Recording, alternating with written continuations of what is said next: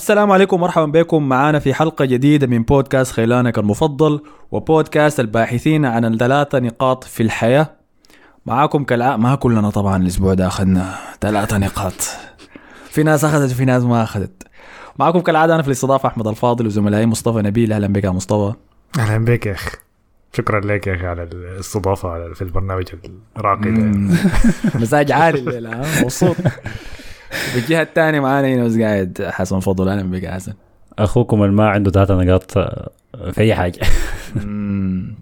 والله يلا يعينك الليلة دي حتكون حلقة طويلة لك لأنه ناويين حتضطر تجاوب على العديد عن الأسئلة عن فريقك وعن آه. مدربك كمان يعني أنت كنت بتدافع عنه طيلة الأسبوع اللي فات ولكن قبل ما نبدأ في حاجتين بس داير أقولهم في بداية الحلقة دي. رقم واحد إحنا عادة كل أسبوع بيكون عندنا حلقتين واحدة عن الدوري الإسباني والدوري الإنجليزي. ولكن نسبة لوجود مباريات في منتصف الأسبوع ده في الدوري الإنجليزي قررنا ندمج الحلقتين الأسبوع ده بس. خلينا نسميها حلقة الكلاسيكو المزدوجة. حتشمل الكلاسيكو الإنجليزي والكلاسيكو الإسباني. فده رقم واحد. فحتكون حلقة طويلة لكن حتكون كل الموضوعات موجودة فيها. إذا داير تنط إذا ما عندك اهتمام مثلا بالكلاسيكو الإسباني داير تنط في الوصف بتاع الحلقة دي حتلقى التوقيت بتاع كل المواضيع موجودة. فتقدر تختار براحتك براحتك ومزاجك يعني. فدي النقطة الأولى. رقم اثنين سمعنا من الناس إنه بيعانوا مرات مع ال SoundCloud إنه ما بيقدروا ينزلوا الحلقة عشان يسمعوها offline وقت ما يكونوا دايرين. فقررنا ندشن نعمل تجربة إنه ندشن group بتاع التليجرام بتاعنا. ال group ده ما الناس ما حتقدر تتكلم فيه بس كل اللي بتقدر تصل له حنرسل فيه حلقات دافور الجديدة أول ما تطلع في التليجرام عشان تقدر تنزلها مباشرة في موبايلك وتسمعها offline في أي وقت داير تسمع فيه في البرنامج غير نت. في في العزاء في اي أي مصيبة. في الشغل. يعني أنتوا قاعدين تسمعوا في حتات غريبة ذاته فهمتني؟ قاعد تحرجونا. لكن مغزى منها شنو؟ إنه الناس كمان العايشة مثلا في مناطق بعيدة ناية ما عندها وسائل إنه يكون عندها كونكشن بالإنترنت. كل الحاجات دي عشان نسهل لكم حنرسل حلقات مباشرة هناك تقدر تنزلها وتسمعها. تمام؟ فعشان تلقى الرابط بتاع التليجرام يا إما خش التويتر بتاعنا عشان تلقاه هناك ولا شوف الوصف بتاع الحلقة دي. طبعا في الوصف احتمال ما تقدر تضغط عليه والرابط حيكون موجود. لكن إذا ما قدرت تضغط عليه آه تعال تويتر بتاعنا بتلقاه هناك. ولا أمشي لل DM بتاع مصطفى أسأل. مصطفى. وإذا أنت بتعرف ناس دايرين يسمعوا البرنامج بس ما لاقيين طريقة برضو اعمل لهم forward بس رسلوا لهم. ظريف؟ فشكرا لكم شكرا لكل الناس اللي بتدعم البرنامج أسبوع ورا الثاني في كل المنصات. طيب دي الرسميات كده خارجنا كويس تعال هنا أنت حسن تعال. مم. داير مني شنو يا أحمد يا أخي؟ أقعد هنا في الكرسي دقيقة مزح أنا ما داير اكتسح الحصل شنو الليلة طبعا؟ لابد أن نبدأ بالفوز بتاع ريال مدريد المرتقب على برشلونة في الكلاسيكو الإسباني كلاسيكو الأرض. كويس. كنت قعدت أحضر الكورة في البيت فالحجه كانت معي فقمت قلت لها يا أخي ما تحضري معي الكلاسيكو ده. قالت لي يا أخي بتاع كل سنة ده. قلت لها why قالت لي مش الفريق الأبيض ده بيفوز فيه كل مرة. قلت لها "أي والله يا أخي أنت عارفة. فلما انتهت المباراة قالت لي هل فاز منه قلت لها الفريق الأبيض فعلا. فقالت لي أنت بتضيع في وقتك ساي فعلا. شافي ده قاعد يضيع في وقتنا يا مان. فخليه قاعد بيجي ما تمشي. حتى لازم نبدأ بمصطفى بما إنه له عنده ثلاثة نقاط الأسبوع ده. ألف مبروك يا الله يبارك مصطفى. فيك يا أخي. ورينا انطباعك عن الفوز شو والله يا أخي أداء ممتاز. آه يعني ما يعني الفريق قدم مباراة ممتازة شديد. آه صراحة يعني توقعت أحسن من برشلونة. آه لكن أنا صراحة مبسوط لكن برضو موضوع ال- التنشن نهاية المباراة دي ما كان فيها أي داعي كان المفروض المفروض يخلص الكورة من أبدر من كده لكن دي شوية يعني ما عجبتني في الفريق. لكن دي بتحصل كل سنة يعني فخلاص الواحد يتعود عليها يعني. لكن أداء ممتاز أيوه أداء ممتاز من الفريق كامل. يعني. هل اتفاجأت بالفوز ده ولا كنت متوقعه؟ أنا أصلا كنت متوقع إن برشلونة يفوز لكن بعد ما حصل نهاية نص الأسبوع داك آه ما ما- مجهز الأغنية بتاعت ال Europa League. المهم آه ف بغنيها له ما مشكلة. ما بتذكر ال lyrics النغمه ذاتها أوه. أوه دي هي الكوارث بتاعت الناس اللي قاعدين جوا أغنية شديدة. المهم آه لكن أيوه بعد. بعد اللي حصل في نص الأسبوع ده يعني بقيت يعني يعني نوعا ما واثق إنه حنفوز يعني لأنه الحكاية نفسية أصلا يعني معظم المباريات الكبيرة دي بتكون نفسية أكثر من أي حاجة مم. حسن أنت كنت متشائم أكثر وإحنا داخلين المباراة دي صح؟ أي هسه هو كان. نفس الشيء هل كنت شايف النفسية بتاعت اللعيبة خسرانة أصلا قبل ما تدخل يعني ولا كيف؟ لو الناس بتسمعنا بتذكر الحلقة اللي فاتت سجلناها كان سجلناها بعد نهاية الجولة اللي فاتت وقبل بكرة الإنتر. كنت قلت أيوه أنا أنا كنت متوقع إنه النتيجه هتنتهي تعادل تعادل إيجابي. آه لكن قلت طبعا الكلاسيكو كالعادة فيه يعني عنده مناسبة براوي يعني ما عندها علاقة بالكورة الثانية. وقلت لو برشلونة مثلا فاز بيفوز لأنه النفسيات بس زي ما قال مصطفى بتاعت برشلونة أحيانا بتتفوق على نفسيات مدريد في الكلاسيكو بالذات حق البرنابيو. لو ما كانت كرة الإنتر كنت أقول لك إنه still كان ممكن نتعادل أو ممكن نفوز لكن الحصل كرة الإنتر ما ما مجرد بس 3 3 في دور مجموعات. موضوع إنه خلاص مرقت أنت من دوري الأبطال بسبب مشاكلك أنت يعني ما بسبب أي حاجة ده ما في أي عذر يجدع فوق حكم ولا يجدع فوق أي زول تاني. فدي دمرت نفسية اللعيبة والمشجعين والمدرب والناس كلها. فإحنا خاشين أنا صراحة بقيت خاش الكلاسيكو اللي هي النتيجة هتكون كم بس يعني. يا رب ما نتردم بس ده, ده, كان في بالي لأنه هدف بدري من الريال بيدخل لعيبة برشلونة تاني في الرعب ده وتاني أغنية الهو هو دي لا تهجينا يعني إحنا مش ممكن إحنا دخلنا ال- الكلاسيكو متصدرين إحنا ممكن نفسياتنا تقع وتاني نرجع لحكاية إنه ننافس تاني على ال top four في الدوري الإسباني. فهمت علي كيف؟ إنه يكون خسارة ولا الثانية ولا الثالثه وعندك ناس أتلتيكو وأتلتيك بلباو ضاغطين على على ال top يعني ما بعيدين مننا على فكرة. فاحنا ممكن نقع وقع شينا لو ال- النفسيات فعلا بدت بشكل كعب زي ده. ومع الأسف يعني آه، في النهاية برشلونة خسر 3 1 ف طيب. في حاجة تقال قبل ما نخش في المباراة ذاتها لازم نتطرق للحدث قبل المباراة. حنتكلم يمكن نابز قدام شوية على مباراة الإنتر لكن خلينا نركز على الكلاسيكو. في المؤتمر الصحفي قبل مباراة الريال ذاتها طلعت تصريحات غريبة من مدربك يا حسن. واحدة. منها قال إنه يستثار بحسب الإثارة الجنسية لما تجي مباريات الكلاسيكو هل عندك تبرير للكلام ده؟ آه في تبرير واضح وسهل شديد انه تشافي ما قال كده أساسا هي دي المشكلة بتاع دي المشكلة يا أحمد لما الت- ال- ال- التصريحات تتكتب في تغريدة وتتنشر في تغريدة أو مقالة والناس تفتكر إنه هو الزول ده قال كده. أنا دائما كل ما أشوف تغريدة غريبة بتصريح غريب بقول جيبوا لي الفيديو بس. أنا أسمع أسمع الزول ده قالها كيف بلسانه. فرجعت شفت المقابلة لقيت إنه ال- المذيع أو عفوا المراسل سأل تشافي قال له هل مباراة الكلاسيكو بتثيرك جنسيا؟ هو قال له كده. فقام تشافي ضحك وقال له تثيرك جنسيا دي كلمة كلمة غريبة وكلمة كبيرة يعني. لكن هي مباراة مهمة لا لا لا. فبس اتأخذت إنه تشافي قالها ومعناه ما التغريدة انتشرت يعني. لكن الحكاية دي ما صح.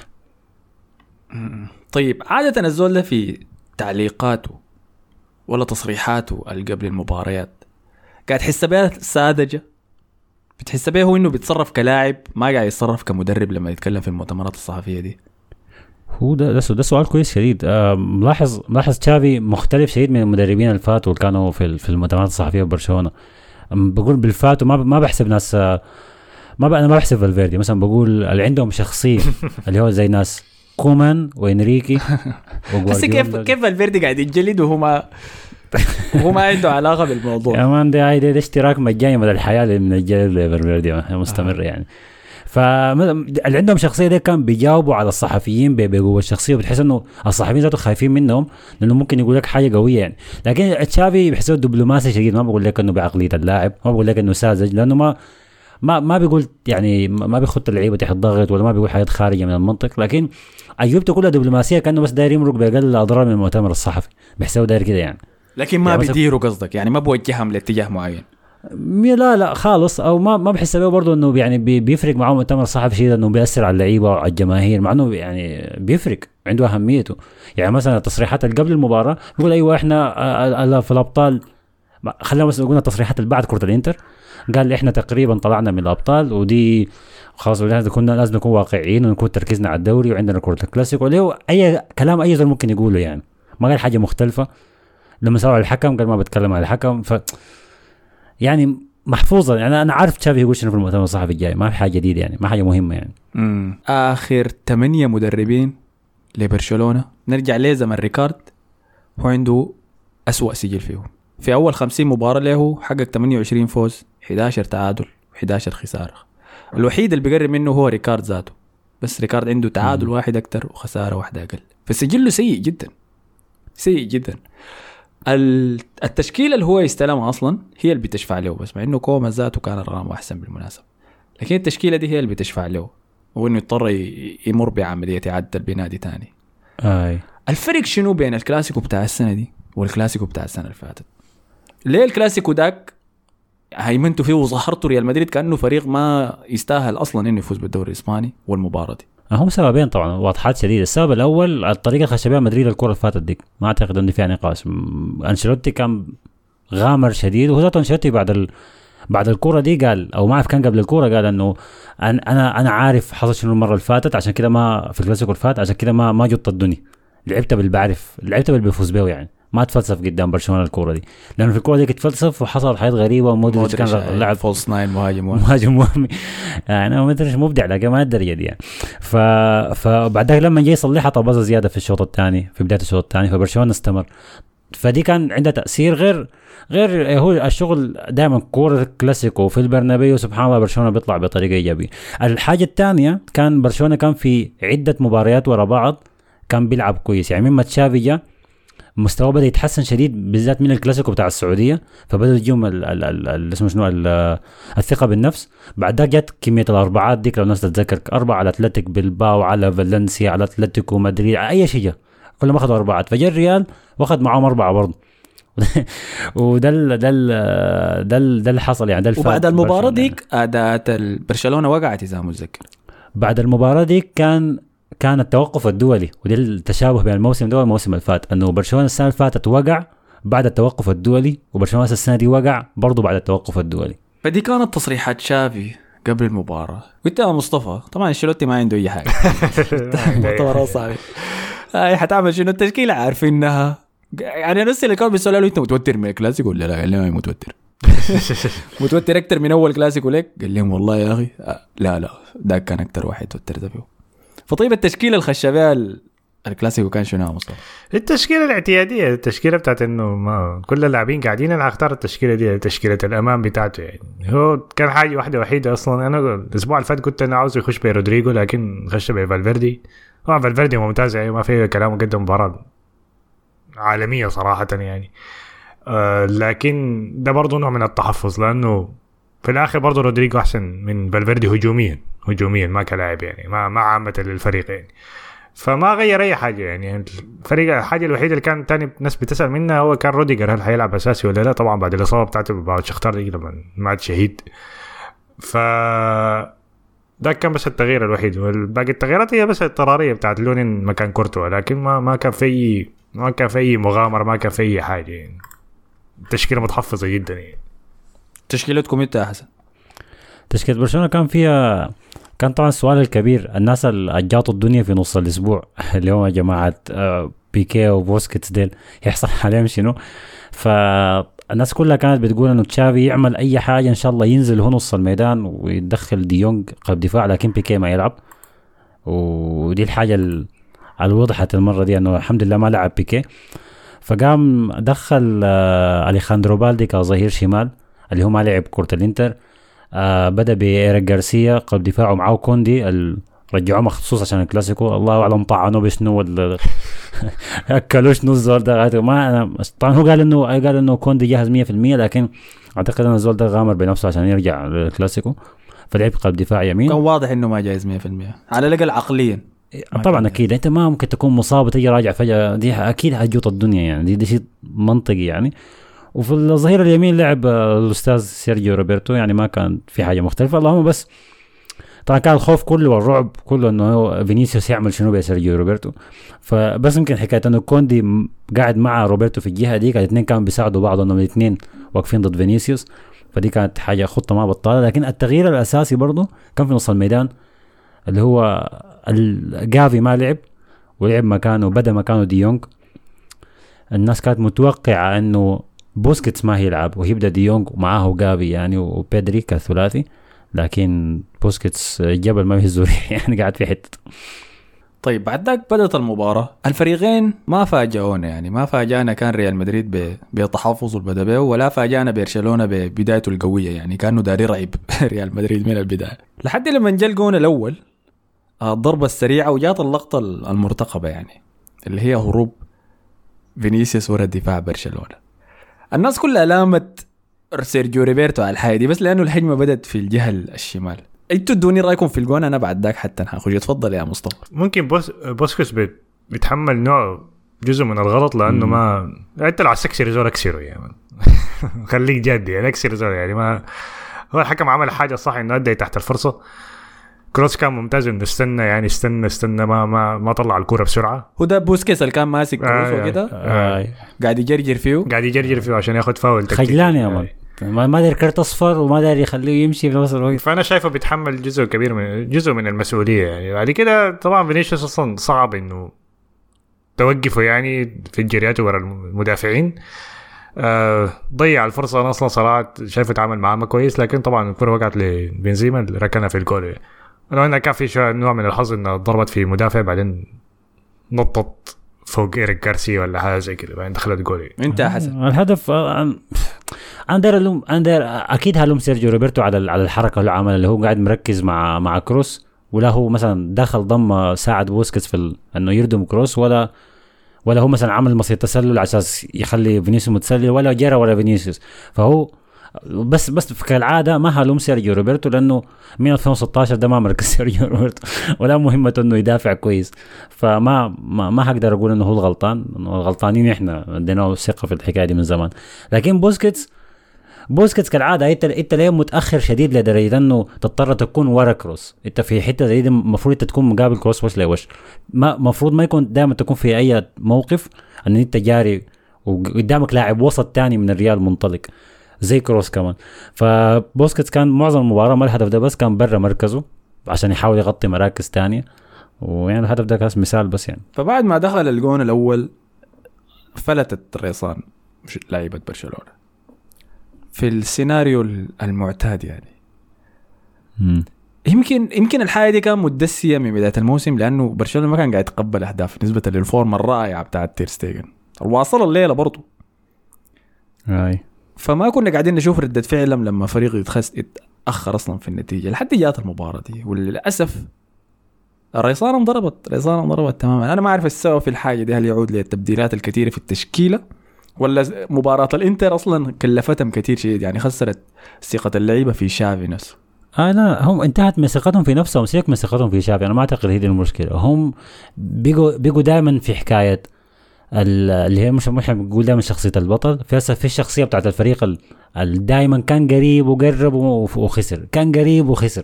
فدي بقت حاصلة مع برشلونة فبيجوا هم ما واثقين في نفسهم. لازم برشلونة يسجل أول على أساس يطمن. لو جا فيه جول صعب إنه يرجع صعب إنه يعمل ريمونتادا. وبالذات الهدف اللي بيجي فيك من بدري.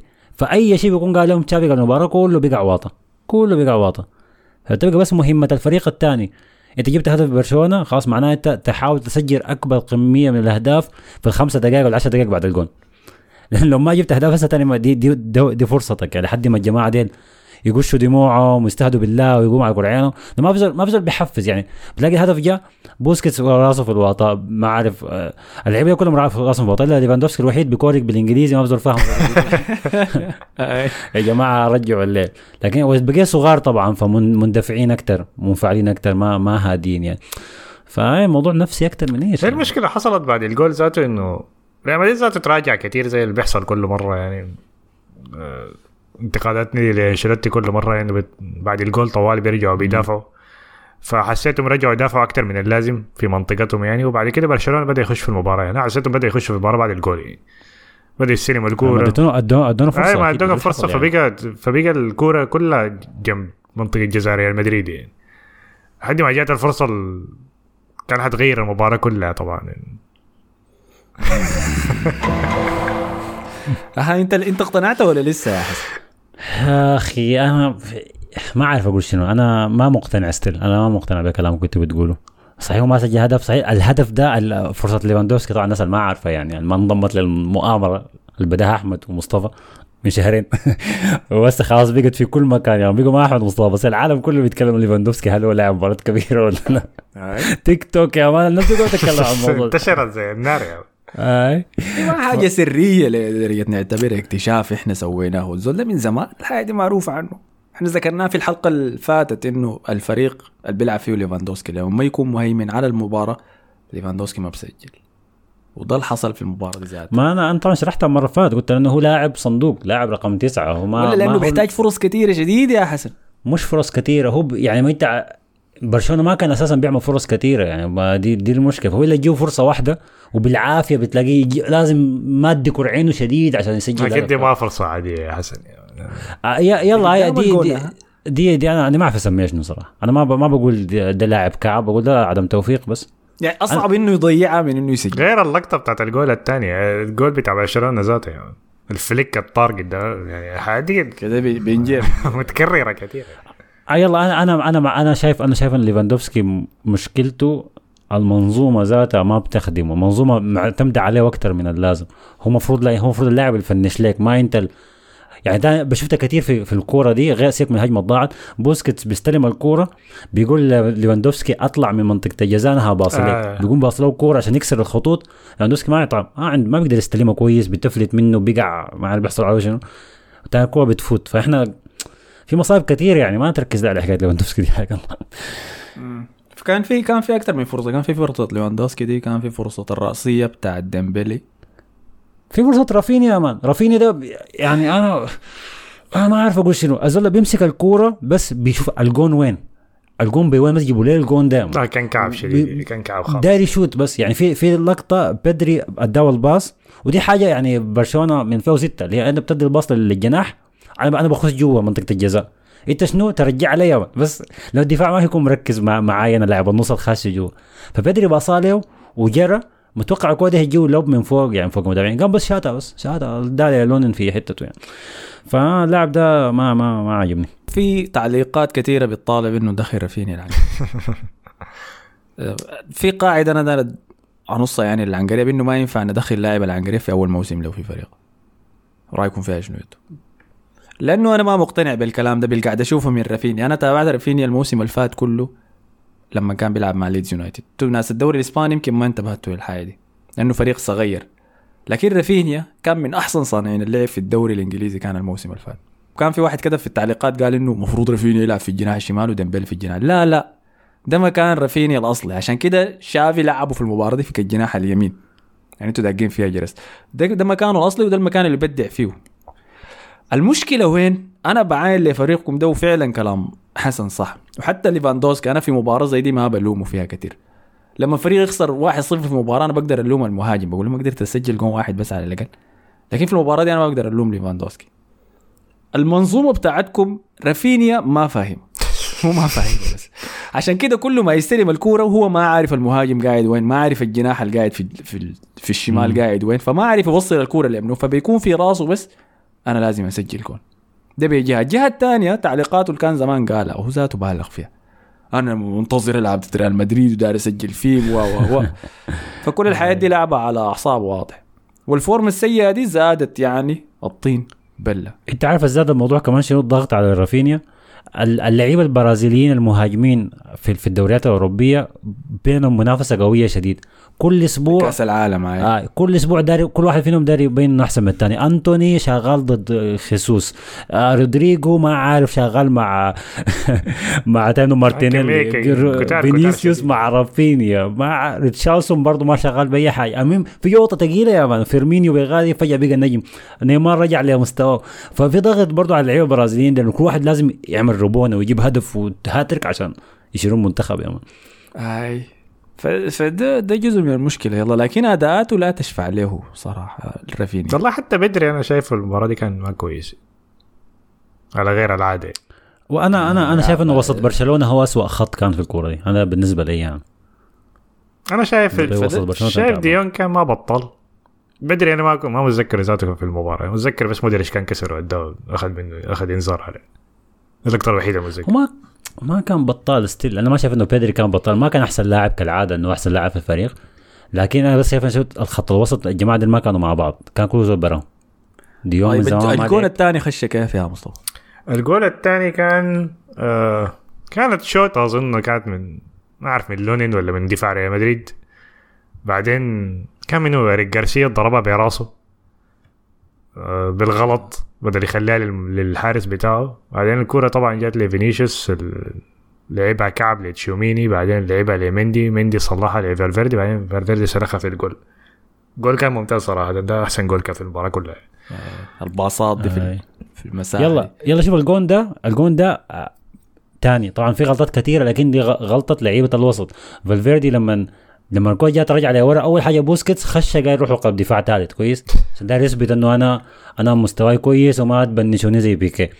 فخش داير تضم مع قلوب الدفاع وإنت كلاعب ارتكاز بيكون همك بت- المفروض تفكر خطوة لقدام. الكورة دي لو ما خشت جون وطلعت لورا في زول هيجي يكون من القادمون من الخلف زي ما بيسموه يقدرين يشوتوا كمان عندك زول زي فالفيردي أصل حلاوته في الدنيا الشوت بس بي بي بينبل من برا زي ما بقول ففضلوا المساحة في النص دي وطبعا ديون كان ما عارف وين. وبدري كان بيلهث بعيد تعبان ذاته ما قادر يجري. فالحته كانت فاضية شديد لفالفيردي شاتا زي ما هو عايز في الزاوية اللي هو عايزها يعني. فبلوم عليها خط الوسط تاني القاسي إنه كان قريب من نهاية الشوط الثاني فخلاص سجلوا فيكم بدري سجلوا فيكم قبل نهاية الشوط الثاني دقيقة 35 فخلاص وإنت ما قدرت تدي أنشيلوتي جونين يا مان في الشوط الأول. لأنه كده ما هيجي داير يلعب خلاص. أنا ما أعرف الشو... بين شوطين عملوا شو وزع عليهم لبان اللعيبة دي ولا إيش آه الحاجب بس. قدام النظرة دي فهمتني؟ أنتوا عارفين خلاص زين. فبدينا الشوط الثاني بعد ذاك آه وبصراحة الريال مدريد بدأ كويس. كان عنده فرصتين يعني كان عنده الفرصة بتاعت بنزيما كانوا متذكرينها آه وكان في ال- الجون اللي سجله بنزيما ذاته اتلغى بنزيما. ذاته هاي لكن بعد ذاك اتحسب offside واللقطتين دي أنا متاكد هزت لعيبة برشلونة أكثر وأكثر خلاص.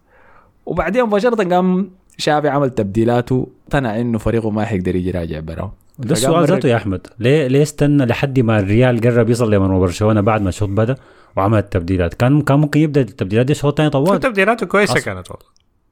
هاي هاي ما هي دي النقطة. يعني إنت إنت إنت شفت الشوط الأول عرفت المشاكل كانت حاصلة وين.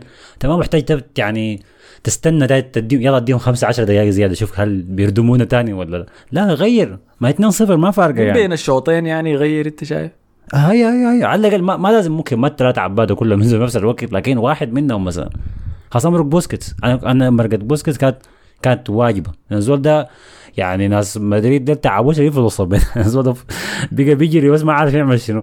ف- ده خلاص كان يمرق كان يمرق. أنا ما شفت إنه يستاهل. أنا غلطان ولا فيران توريس كان لاعب؟ لعب مباراة كويسة يعني لعب 15 دقيقة دخلها كان ممتاز. والله لعب كويس. أي فأنا ما أنا بقول. هو أحسن. واحد في المباراة أري- كان هذيك. أرجعوا لتسجيل الحلقة اللي فاتت أنا قلت لكم فيران توريس يسجل جول. لا لكن هو أنتوا ليه بت... ليه بتسبوا له طيب ليه طيب يعني؟ ليه بتسبوا ليه له؟ شايفه كان حيسجل هذا الفريق الوحيد اللي اللي ما بكى قدامه كان ريال مدريد فعشان كده.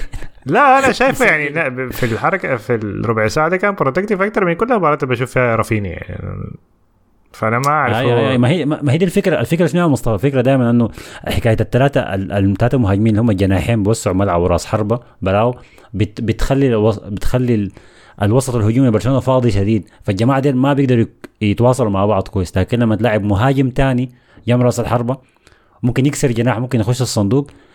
هتجيب كور أكتر هي يكون أقرب للجون أكتر يكون أخطر أكتر. بعد ذاك يضيع فرص ما يضيع فرص دي حاجة هو يعني مهاراته يعني. ف يا دخول فيران توريس كان كويس يعني وكمان انسو فاتي في الجهة الثانية كان كويس. مم. وجافي برضه ما كان بطال جافي ده أقسم بالله البني آدم مضحك بشكل يعني ده خشاه يا man. أول حاجة خشاه جرى على مندي هناك. مندي أنا ما أعرف هو سمعته بقت إنه بس زول بتاع تدخلات يعني جافي ده بقت منتشرة في إسبانيا ولا شنو؟ لأنه مندي عاين له يا man. عاين قاعد المعرص ده مش اداه لك كتف يا man كده طيره هناك.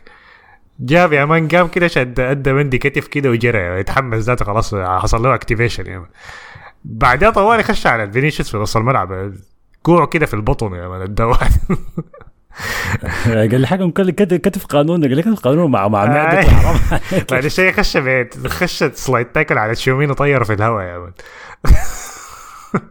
ما هو هو زول ده أنا ما أعرف اصله شنو جعلي ولا شنو حار كده يا عم. لكن يعني برشلونه الشوط الأول عمل تدخل واحد بس الشوط الثاني جافي عمل خمسة براو.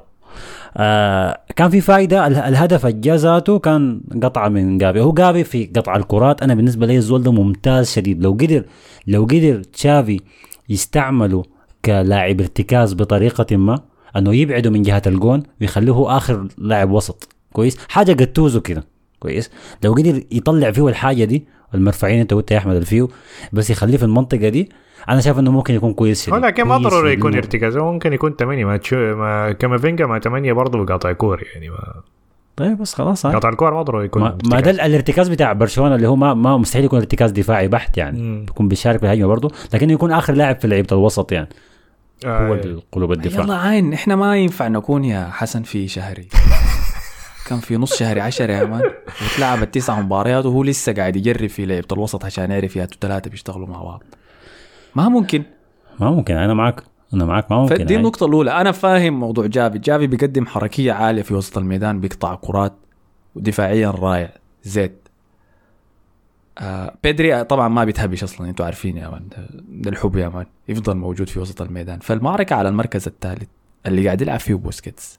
أنت تقدر تديني سبب واضح قاعد يلعب بوسكيتس مباراة ورا الثانية بسببه؟ هاي ال style بتاع اللعب بتاع تشافي. هو عايز يلعب بال style إنه أنا بستحوذ على الكورة أنا اللي عندي اللاعب المايسترو في النص ديونج ما بيقدر. يقدم الحاجة دي؟ دي يونغ بيجري بالكورة أكتر. ما ما ما بيجري الكورة. ال style بتاع ال box to box أكتر يعني.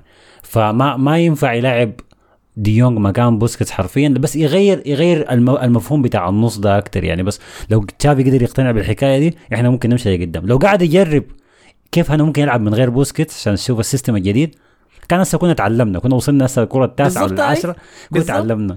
لكن هو أصر إنه يكمل بال style طب بوسكيتس كيسيدا طيب كيسيدا شنو بيعمل؟ هو شنو لاعب شنو كيسيدا؟ يعني. يلا ما ارتكاز كيسيه ما ارتكاز أنا ما عارف صراحة هو كيسيه ما ارتكاز لكن بيقدر يلعب في اثنين لو أنت لاعب باثنين في الوسط اثنين ارتكاز هو ممكن يكون أنت عارف انت عارف. كيسيدا نهايته وين؟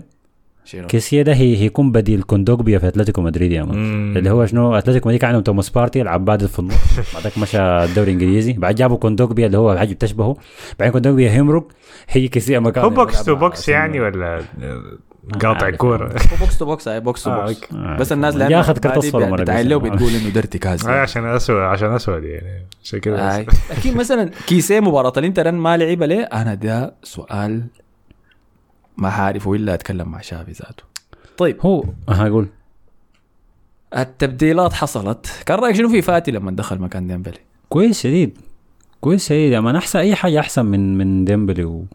ديمبلي كان عنده عرضية في الشوط الأول شاتا ضرب بدري في راسه.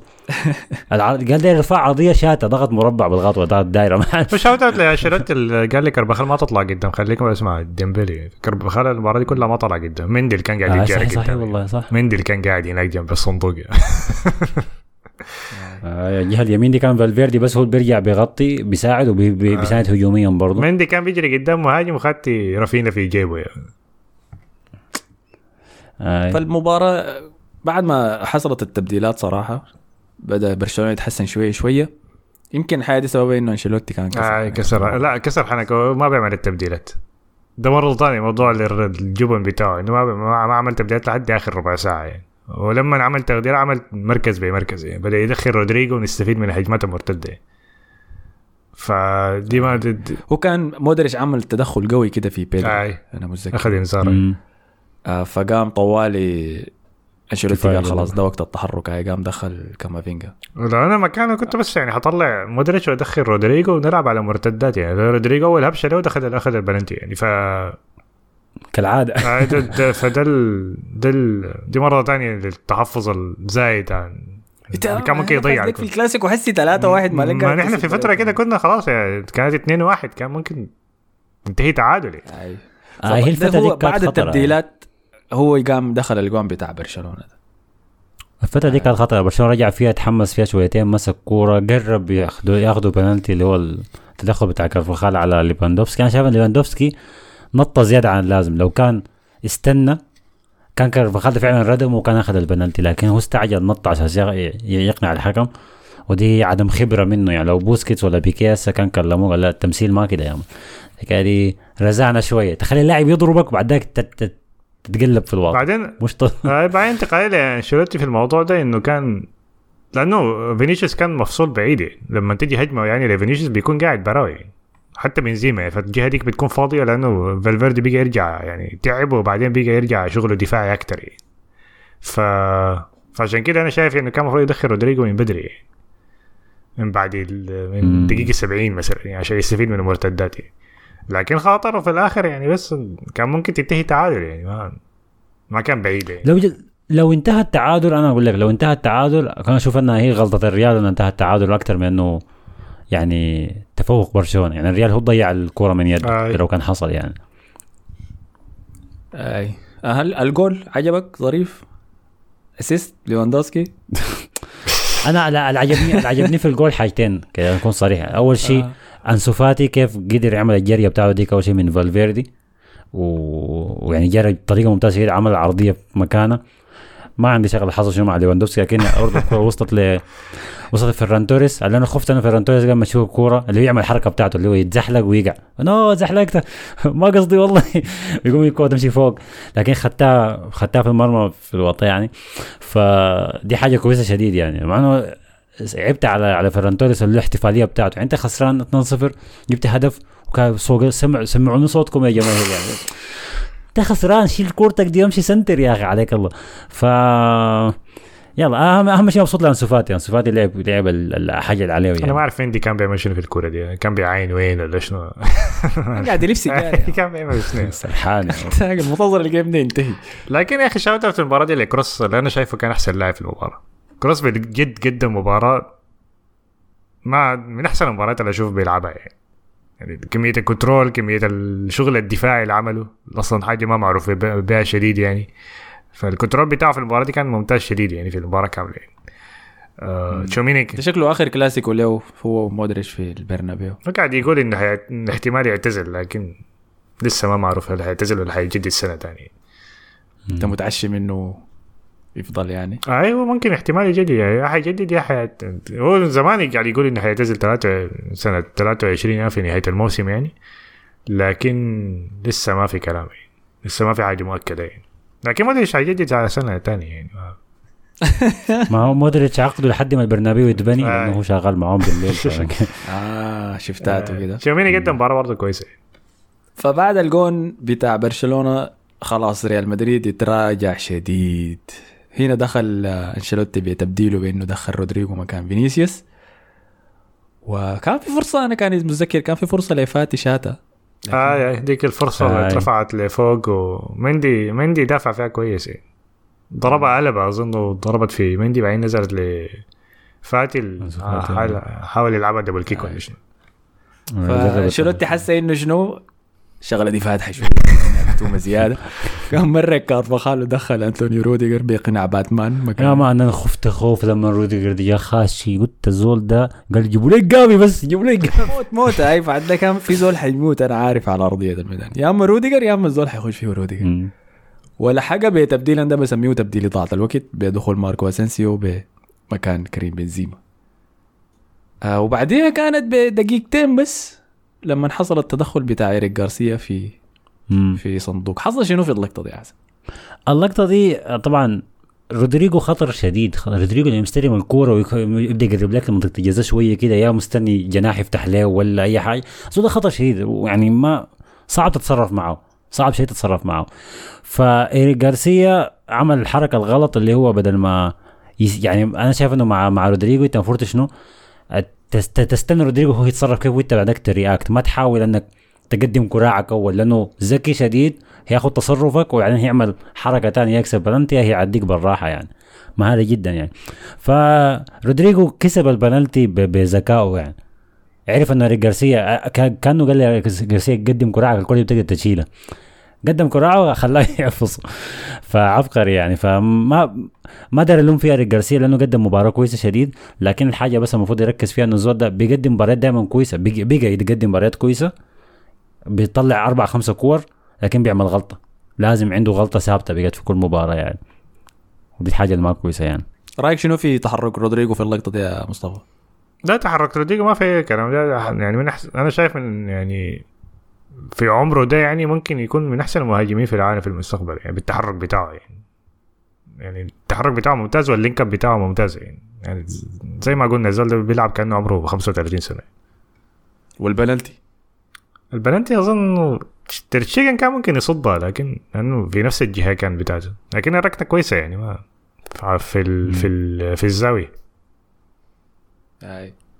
أنا داير دايرك تطبل يا ما شنو أنفخهم؟ اديم حاجة كده أمدح شنو تاني تغزل بيم أنا بجد لا, أنا أكثر واحد عجبني. صراحة كان كروس يعني. بجد كروس كان قدم مباراة عالمية بجد يعني. فما في ما في كلام أصلا أقدر امدحه به يعني كانت مباراة كبيرة شديد منه يعني. أيوه على كده انتهت المباراة يعني. الفلنتي ده امتص كل الحياة من لعيبه برشلونة. الرؤوس وقعت والبيكا بدأ والوقع في الأرض. آه كل اللقطات المعتادين عليها. الأخبار الظريفة المحاطط بالكلاسيكو كان إنه دريك الفريق برشلونة كان لابس الشعار بتاعه. الحمامة ولا اسمه البومة دي في فلينتم كان خدت رهان قيمته 600 وشوية ألف دولار على إنه برشلونة يفوز في الكلاسيكو وأرسنال يغلب ليدز يونايتد. أرسنال دخل شنو؟ أنا ما أعرف. ما أعرف هذا شنو ده؟ أنا والله ما أعرف. دي شنو؟ عرضين عرضين في عرض واحد يا مان أي أنا ما فاهم في شنو علاقته بين شنو فاهم شنو ما عارفه لكن ده كان الرهان بتاعه. فإذا كان فاز في الرهان ده كان حياخد 2 مليون دولار. بالفوز في الرهان شكلها كلها في برشلونة قام بالواجب وبرشلونة خزر شكل- يعني أثناء ما هو لابس شكله الرهان كله على برشلونة لأنه شنو؟ أرسنال المفروض معظم الناس مصوتين يعني مراهنين على أرسنال. يغلب ليدز أي سهلة يعني. باكج ديل يا مان. فطيب دي دي مشكلة المغامرة بتاعت الفكرة بتاعت سبوتيفاي دي إنه في المباريات الكبيرة ناخد الشعار بتاعك في في فلينت الفريق. لأنه حسي الناس حتتذكر الخسارة كل ما تشوف شعار. دريك ده يعني ما كله يا مان ما يسمعوا كيكي دي يو لاف مي يذكروا الكلاسيكو هسه لو شاكيرا طلعت. وبتاع بيكي لعب هو أحسن شيء إنه ميسي تخارج قبل ما الطارصه دي كلها آه يعني ما. سامحه يا مان طيب حسي يلا ندخلنا ده للمشكلة الأكبر. أول شيء ألف مبروك لك يا مصطفى الله يبارك فيك. يا أخي أخي. آي. في ناس كتار بالمناسبة توقعوا الثلاثة واحد دي يعني من التغريدة خدتها في تويتر ولا في ال- في الساوند كلاود. ناس كتار اللي كتبوا توقعاتهم زمان مش كتبوها الليلة. آه، يعني قالوا ثلاثة واحد. كتار شديد. أي محمد السعيد كان كتب 3 واحد قبل يوم فما ما غش يعني. شاوت اوت ساعدوني يا أخي ده فردتي تاني منو في زول كتب 3 واحد. أنا قاعد أكشف لهم هسه في التعليقات. في تويتر في واحد اسمه عموري كان برشلوني برضه قال ثلاثة واحد ل- للرياض كان متشائم يعني. شاوت اوت لك. محمد كس أبو كساوي كاتب برضه فوز 3 واحد كينج بوب برضه كتب لا لا وي اللي. كتبتوها كذاب كينج بوب. لأنه ما حاصيلك سارة طيب في أي ثلاثة نقطة واحد. إضافية تقدر تضيفها عن ريال مدريد قبل ما نبدأ نطبخ كفاية برشلونة. طبيخ يا مان بس ما ما بدينا لسه يا دوب حسي حالك آه لكن الدوري لسه طويل يعني لكن فاز كويس لكن طبعا موضوع الجول ده غاظني شوية يعني كان المفروض يخلص المباراة أكثر كان ممكن فرصة إنه تفوز بأكبر كم من الأهداف لكن لسه مستمر أنتوا ليه ما. بتبلوم ليه ما بترتموا أنا ما أعرف برشلونة ده سيء؟ السؤال ده تاني يعني عرفني شنو ليه لما برشلونة يكون تعبان؟ وعاين يعني لو كنتوا نفختوهم اديتوهم خمسة ستة كان انتهيتوا من شافي خلاص. وانتهيتوا من منافستهم أصلا في الدوري. كان حسي حنبدا في موضوع رفع عاطفي رفعات عاطفية يا مان عشان نرفع معنوياتهم لباقي الموسم. ليه ليه أصلا ما بتنفخوهم كده؟ ما أعرف. ما أعرف أنا والله. نفسي أعرف أنا حاجة دي برضه يعني. نفسي أفهم اللاعبين ده ليه ما عندهم أي شعور ب... لازم ننتقم يعني لازم نطلع حر- كل حاجة فيهم يعني لكن أي لأنه لحد الليلة أنا بقول إحنا هزمناكم 6 2 و5 0 و5 1 وهم هزمونا أكثر بعدها لكن ما بأرقام كبير فشنو ما بزم متذكرة يا مان 2 0 3 1 ما بزم متذكرة 2 حاجة. 0 3 1 1 0 2 0 آه، آه. في نظرية حوالين الموضوع ده. شنو هي؟ وكان قالها صحفي كده إسباني. أنا سمعتها من سامر جرادات بتاع سبورت 360 قال إنه هي نظرية أنت ممكن تأمن بها ولا أنتوا اكتبوا لي رأيكم في التعليقات. قال إنه الفرق بتحتفظ بالنواة حق التشكيلة مع الوقت فالمقصود بهذا شنو؟ إنه السبب اللي بيتبني به الفريق بيفضل موجود في الفريق لقدام فقال إنه فريق ريال مدريد الحالي ده اتبنى من فترة فلورنتينو بيريز بزمان 2009 2010 اتبنى عشان يفوز بالعاشرة. فالفريق ده مبني عشان دوري أبطال أوروبا. عشان كده بنشوف وشين مختلفين لريال مدريد في الدوري في دوري أبطال أوروبا. وعشان كده الفوز كان لريال مدريد بالدوري أصعب من الفوز بدوري أبطال أوروبا. فعشان كده كل ما ريال مدريد يواجه برشلونة في الدوري وداير يفوز بس بيفوز بالكافي بس. عشان يعدي بس يعني ويشيل بالدوري. ما حاجة عندها أهمية بالنسبة له. وده شفناه في كلاسيكو السنة اللي فاتت حقت الخسارة بتاعت الأربعة صفر. كان الوقت داك ريال مدريد في نص النهائي صح؟ آه إيه. لا لا لا لا مدريد كان كان خلاص؟ 4 0 كان يا دوب غالب باريس كان لسه جاي تشيلسي آه, آه okay والله، طيب أوكي. فمعناها وصل كده شنو؟ دوري الثمانية في ما الطريق إحنا ذكر يعني. الكورة ديك هي صحصحت مدريد ذاته عشان كده قلت لك أنا خسارة ما كان نص أنا حاسس إنه موضوع نفسي أكثر من أي حاجة أصبر أصبر فاتن ملك ف... فعشان كده ريال مدريد لما يجي مباريات الدوري محتاج إنه يتحفز لها بينما الأبطال بتحفز لها بالساهل بينما العكس في برشلونة. برشلونة فريقه الحالي ده نواته اتخطت مع فريق جوارديولا يعني لحد هسه بنشوف ناس بيكي وبوسكيتس والعبايه ديل موجودين. فمع جوارديولا فريق جوارديولا الدوري ده زي شنو ما بنتفاهم فيه أصلا نحن الدوري ده بنحسم يومه بعد ذاك بنعاين للأبطال يعني. لكن كل مباراة في الدوري عندها أهمية قصوى. عشان كده برشلونة في الكلاسيكو بيبير ريال مدريد والعكس ما بيحصل. أنتوا اكتبوا لي في التعليقات تفسيركم. أنا حاسس انه أنا حاسس إنه. موضوع نفسي لأنه نواة الفريق ده ذات الناس اللي اتغلبت من جوارديولا أكثر من مرة يعني. يعني أكثر من مباريات من بعض يعني. الفترة دي أظن كان في في حالة بتاعت إنه كده نوع من اليأس كده انه الناس دي ما بنقدر نغلبهم فممكن على أساس الحاجة دي يعني انه الفريق بيكتفي إنه خلاص الفوز كفاية يعني. الفوز ده في حد ذاته خلاص يعني. ده اللي عاوزينه يعني آه. بس. يعني فاحتمال من. زمان لحد هسه. آه احتمال لأنه برضو ممكن ممكن على عكس برشلونة لأنه الفريق ده ممكن يتبنى طوالي كانت بعد الخسارة بتاعت أربعة واحد ديك في البرنابيو ولا كم كانت يعني بعدها جا جوارديولا كانت آخر سنة لريكارد أظن ولا حاجة كده فكان خسروا وعملوا مم. ال- الممر الشرفي داك فممكن آه، آه. ممكن حادي related لبعض يعني إنه الموضوع بقى ش... يعني شخصي كثير بالنسبة لهم يعني أنت رأيك شنو هذا؟ أنا رأيي إنه الهزائم ال- ال- اللي عملها يعني هو أكبر هزيمة عملها الريال لبرشلونة كانت هي 4 1 اللي قاعد عليها مصطفى دي اللي كانت 2007 2008 دي آخر واحدة. من يومها مما جا جوارديولا وبلى الريال كثير يبقى دائما كلاسيكو كان قدر ما هو كورة كبيرة وفي نجوم بس يبقى برشلونة يفوز كم. فبتذكر كان مرة في كلاسيكو 2010 كان برشلونة غالب الميريا 8-0 جه ساله رونالدو قبل الكلاسيكو قال له هيحصل شنو في الكلاسيكو؟ قال له إحنا ما الميريا. ياكلوا 5-0 ف فيلا فيها حكاية. قبل 10 5 سنة مو شنو يا مان دي الحاجة اللي عندي أنا همسك فيها. الفكرة شنو؟ أيوه بقت فعلا نفسيات. فبقى الريال بس داري يمرق من الكلاسيكو بأقل الأضرار لو فاز دي حاجة كويسة. برشلونة بقى داري يعيد يعني يعني آه والله فريق لويس إنريكي جاب خمسة. إحنا ما نجيب خمسة كيف يا مان نجيب خمسة برضه. فبقت كده يعني. لكن في النهاية في النهاية في النهاية هي مباراتها تنقاط يعني. فدي دي الحاجة الاساسيه في كل شيء يعني. يا زول ما ترى طيب. يلا هي ست نقاط يعني إحنا خسرنا ثلاثة وانت اخذت ثلاث نقاط فهي ست نقاط يعني. طيب قبل ما نقفل موضوع الكلاسيكو ده حسي ده خطورة الموضوع ده؟ خطورة الخسارة دي؟ والخسارة ضد الإنتر على موسمكم شنو؟ بالنسبة للدوري لا زال لديكم أمل يعني. حسي فارق النقاط بقى كم؟ أربعة نقاط؟ ثلاثة. فريال مدريد متعادل كان في مباراة صحيح. فحسي أنتوا عندكم 22 نقطة بينما ريال مدريد عنده 25 نقطة. فاحتمال يعني ما معروف. ريال مدريد ده ما بيضمن الدوري إلا في نهايته دائما دي من عاداته. لكن الخروج بتاع دوري أبطال أوروبا هو المدمر. آه. حاليا آمالكم في التأهل قاعدة على حبل رفيع اسمه الأمل. كويس؟ أمل دي أنا كنت مرتبط بها لكن بعد ذاك كسرت عنها. لما عرفت إنها هي الماسكاكم اسمها فيكتوريا. فيكتوريا بيلزن ده الأمل بتاعنا. إنه يعمل شيء ضد. انتر ميلان صح؟ المباراة وين؟ في ميلان ولا وين؟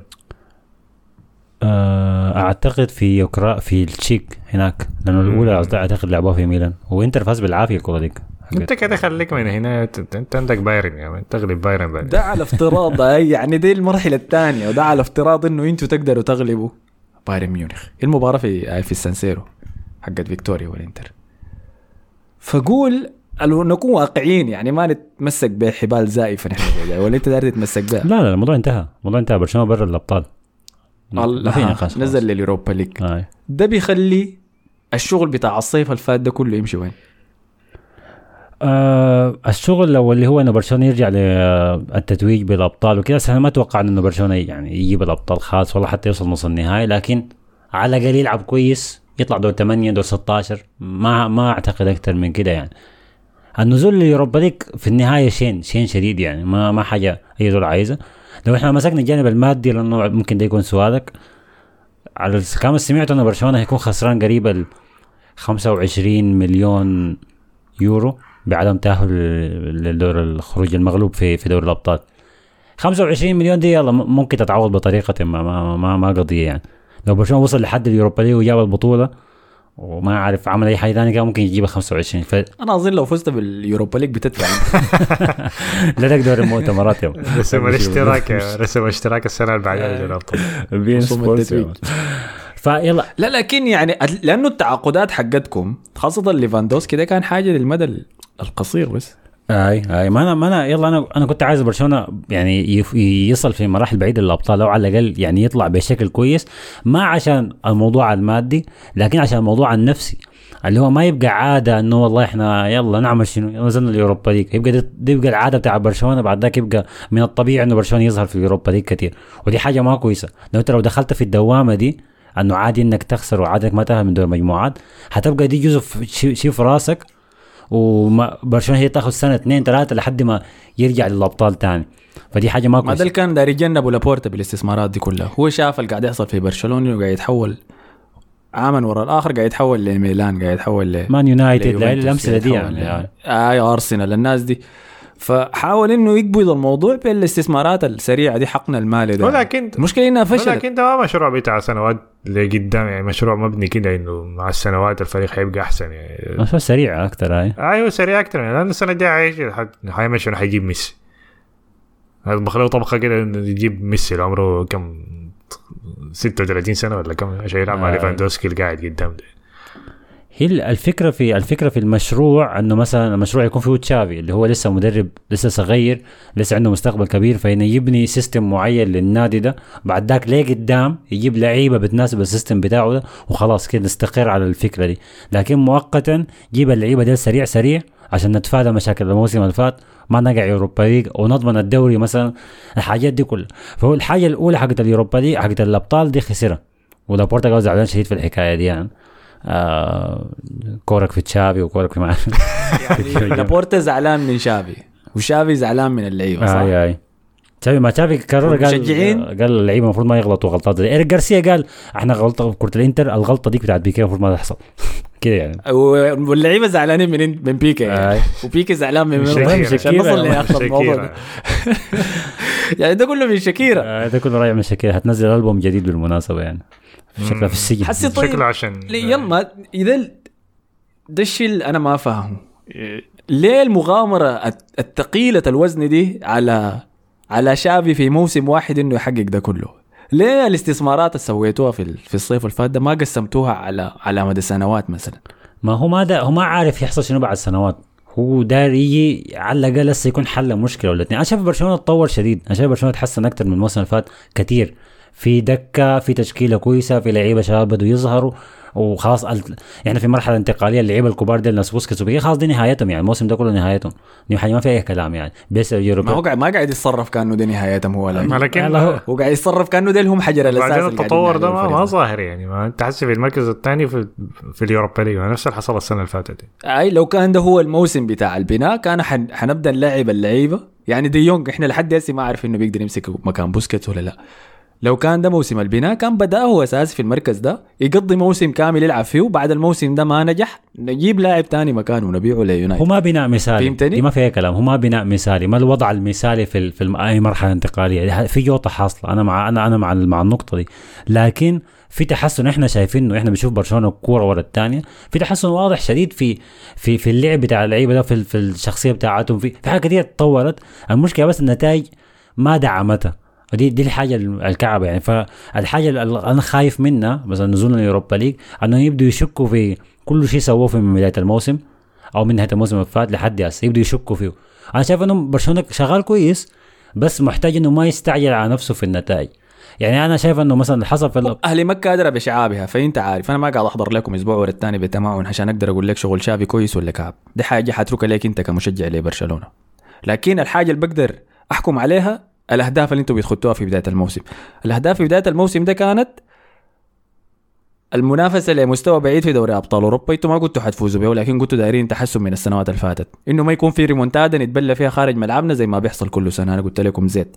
انه نصل الأدوار الإقصائية من من الشامبيونز ليج أنا قلت لكم زيت. وقلتوا إنه ننافس ريال مدريد لحد آخر جولات على الدوري. أنتم ما قلتوا نفوز به ولكن قلتوا ننافس به وأنا بقول لكم زيت على كل الحاجات دي. شنو الخط الأحمر اللي إذا فشل فيه شافي؟ يقال. تشافي ما هيقال في الموسم ده ما في أي خط أحمر. حتى لو؟ ما تأهل لدوري أبطال هو حيتاهل لدوري أبطال يعني ما في خط أحمر لأنه لأنه ال- حيتأهل لدوري الأبطال لأنه دوريكم سيء يعني مع كل الاحتمال للدوري الإسباني ما لأنه هو مدرب ممتاز. لو سمحت لو طب. خلي ع- عايز تغلط على برشلونة أغلط قاعد الدوري الإسباني ما تغلط يلا يا ما ما ممكن والله أنا قاعد أشوفه ريال مدريد بيعمل أسبوع ورا الثاني الدوري الإسباني ده مهزله والله العظيم. يلا يلا نرجع للنقطة شو؟ عمل عمل ع- لا لا ما ما أقدر اخش أنا في الموضوع دوري ده. أبطال برضه أها يلا شيله دوري. الأبطال لا مهزله في يلا لا لا في دوري الأبطال ما بقدر أقول لي شيء ده هو المشكلة شوف أول حاجة أول حاجة الأسبوعين اللي فاتوا الدوري الإسباني كان محرج نفسه أصلا في دوري أبطال أوروبا لكن إحنا بنقدر نقول شيء شيء بسبب ريال مدريد ما دي أسبوعين من؟ من 10 سنين الانديه الإسبانية شغالة. بالمناسبه سيميوني رجع ل 4 4 2 يعني فأعمل حساب. احذري يا أوروبا يا 1 أوروبا 0 ليج. يعني آه، خلاص يا. لا أنا أنا اللي قاعد اشوفه ريال مدريد في كل أسبوع ورا الثاني في الدوري الإسباني بيلعب ب 50% بس. لو عصروه كده بيزيد ل 60% طيب لكن ده ما موضوع. أنا حسي شنو الخط الأحمر بتاع شافي يا حسن؟ عشان تقدر تكسر حنك شافي ما هي تقال ولا ولا هي تكسر حنكه ده استعجال بس من الجماهير لأنه ال- الوقعات دي وقعت جت ورا بعض بس. يعني شهر أكتوبر ما شهر كويس لبرشلونة. برشلونة فاز بالعافية على مايوركا وفاز بالعافية على سلتا فيجو بسبب فرديات كويسة من اللعيبة اللي هي ليفاندوفسكي. بعد ذاك جت كرة. كرة ال... ال- البايرن والإنتر. وصل الكلاسيكو اللي هي الكرة الكبيرة أنت المفروض تفوز فيها برشلونة ما فاز فيها. دي حاجة تشافي بيقدر يشتغل عليها. أنا شايف تشافي ده ما بما إنه صلح حاجات معينة في الفريق بيقدر يصلح الحاجة دي برضه بيقدر يصلح موضوع الشخصية. بس محتاجة وقت. أنت لو خطيته حت- إنه يا تفوز يا تتقال إحنا كده عم عمره برشلونة ما يمشي لحاجة اللي قدام. لكن أديه وقت وخليه خليه يتم موسمه ده. أنا شايف إنه على الأقل تم موسم ما تخطه تحت ضغط خالص إنه انت تتقال ما تتقال دي دي دي حاجة ما ما منطقية خالص يعني. ما عشان أنا صرفتها في الصيف معناها أقعد أقيل طوال. شو حركات ناس تشيلسي وكان كان فاضي ما هو ينفع موضوع الحكم على مدرب ده إنه okay هو أخذ اللاعبين اللي هو عاوزهم يعني. ما معظم ال... يعني معظم الطلبات اللي هو عاوزها في الصيف أخذها صح؟ اي أي تقريبا أي. okay هو السنة اللي فاتت جاء في فريق ما فريقه يعني أخذ بتاع كومان أشتغل شغل كويس يعني والناس اللي سوى ما رفعته مستواه وقالت إنه خلاص مدرب ممتاز وكده. الموسم ده okay نقول تجربة وبتاع حسي وصلنا شهرين جوا الموسم لسه ما فاهم رافينيا وديمبيلي ده قاعد يعمل في شنو. فدي حاجة لازم يحلها يعني. لكن فايوه صح هو حنشوفه لحد نهاية الموسم. لكن الحاجة بتحكم إن المدرب ده كويس ولا لا إنه هل بيقدر يتعامل مع المشاكل بتاعة الفريق ده؟ هل بيقدر يغير أسلوب لعبه لو ما نفع؟ الحاجة دي لحد ما شفناها في الموسم ده. أي. ونقطة نقطة إضافية على موضوع موضوع الإقالة ده. موضوع الإقالة ده ما بيحصل. ده كلام من جماهير. أنا أقول لك جماهير برا إسبانيا بالذات. جوا إسبانيا الناس دي كلها مع تشافي. كويس؟ الإعلام آه الإعلام الإسباني عموما الإعلام الكتالوني على وجه الخصوص والمشجعين ذاتهم قاعد تقول لنا أنت أنت أنت ذاتك الدافع على الأجندة دي إنه شافي لا ب- بالضبط أي و- وأنا مع الفكرة دي ذاتها يعني أنا أنا قلت لك أيوه أي مدرب جديد بيكون عنده ال- اللي هو فترة آه، شهر العسل بتاع سولشاير دي اللي يفوز ب 10 مباريات ورا بعض وما عارف شنو وإنه أحسن خليفة لفيرجسون. والكلام ده كله. فده أكيد حصل مع تشافي برضه. لكن كان متوقع إنه هيبدأ صح بعد ذاك يقع تاني بعدين ممكن يطلع فوق. فهي بس ده صبر بس يا جماعة ده لا شوية صبر. فأنتوا أدعموه على الأقل لحد آخر الموسم. الحكم الكامل أنا شايف بيكون عليه الموسم اللي بعده أنا بالنسبة لي يعني. ده موسم أرتيتا بتاع السنة اللي فاتت يعني. بس هاي ده غالبا هيكون هسه في all or nothing بيسجلوا فيه فخلينا نشوف. أد... نقطتك دي ممتازة هي يا مصطفى. أنا ولكن ما بقدر أقارنه مع مشروع أرتيتا لأنه أرتيتا عملها بتدرج. وكل المشاريع اللي نجحت اللي أنا شفتها سواء كانت كلوب في في ليفربول آه جوارديولا في مانشستر سيتي شفتها اتدرجت. كل ما تخش تعاقدات زيادة في التشكيلة والجودة تترفع بتشوف المستوى بيطلع فوق فوق. اي لكن لكن ديل ديل عملوها في نافذة واحدة بس فهمتني؟ نزلوا كل شيء في نافذة. اي لكن انت ما الفرق لكن ما انت برضه بتحسبها أوكي جوارديولا برضه عملها اشترى كم مدافع واشترى كم لاعب أول سنة ورماهم يعني الصيف اللي بعده يعني نت و كم اشترى من- لكن التحسن ظهر لكن التحسن ظهر في التشكيلة فهمتني؟ والله يا أخي ما فحسي ما شديد. حسين أشوف حسين أشوف. أنا أنا معك أنا شايف ما المفروض يقال. لكن أنا قاعد اسمع مشجعين برشلونه المفروض مشجعين برشلونه. عاطفيين شديد يا أحمد يا. وتوخل قاعد وهو كان قاعد يشتري لعيبة توخل كلهم في الصيف. هاي فهو. عشان كده بتفهمها لكن توخل توخل ما حل المدى الطويل. لا كل الناس طالبة توخل حدوا موسم موسمين وخلاص. شفتوا اللي بيعملوا شنو؟ شفتوا اللي حصل في باريس واللي حصل في قاعد في الهند يا مان بيصغر ما مشجع تشيلسي في الهند ما أعرف في موالات يا حي. أطول زول أطول زول في البلد يا طيب في أي نقاط إضافية عن الكلاسيكو الإسباني ولا نمشي الكلاسيكو الإنجليزي؟ خلاص؟ آه لا لا مش خلاص. المعرصين آه، ده داير تدي رساله تشجيع لمشجعين برشلونة. بس طولوا بالكم بس طولوا بالكم مع الفريق ده يعني إحنا في مرحلة كعبة شديد أنا عارف لكن حكاية لا صبر يعني. بس ما ما تنرفزوا. ما تخشوا أيوه ما مي اعملوا mute لأي زول بيشجع مدريد في ال timeline عندكم. أي زول بتعرض فيكم عليهم mute. ما تدخلوا نفسكم في مشاكل زي دي يعني. مم. ان شاء الله ما يخدتوكم مع اسمه شنو؟ الفرق الألمانية دي يجي يحتلوا ملعبكم مرة ثانية الحمد لله فرانكفورت مركز رابع في دوري الأبطال فغالبا ما يتاهل يوروبا ليج. الأرسنال. آه آه، آه يا يا لكن إحنا لما برشلونة رسميا يتاهل اليوروبا ليج خلينا نتكلم على منو قاعد بيغاد إنه في زحمة بيغاد يعني. كتار يا مان آه. يقول تكون في قمة كده يا مان آه، يب.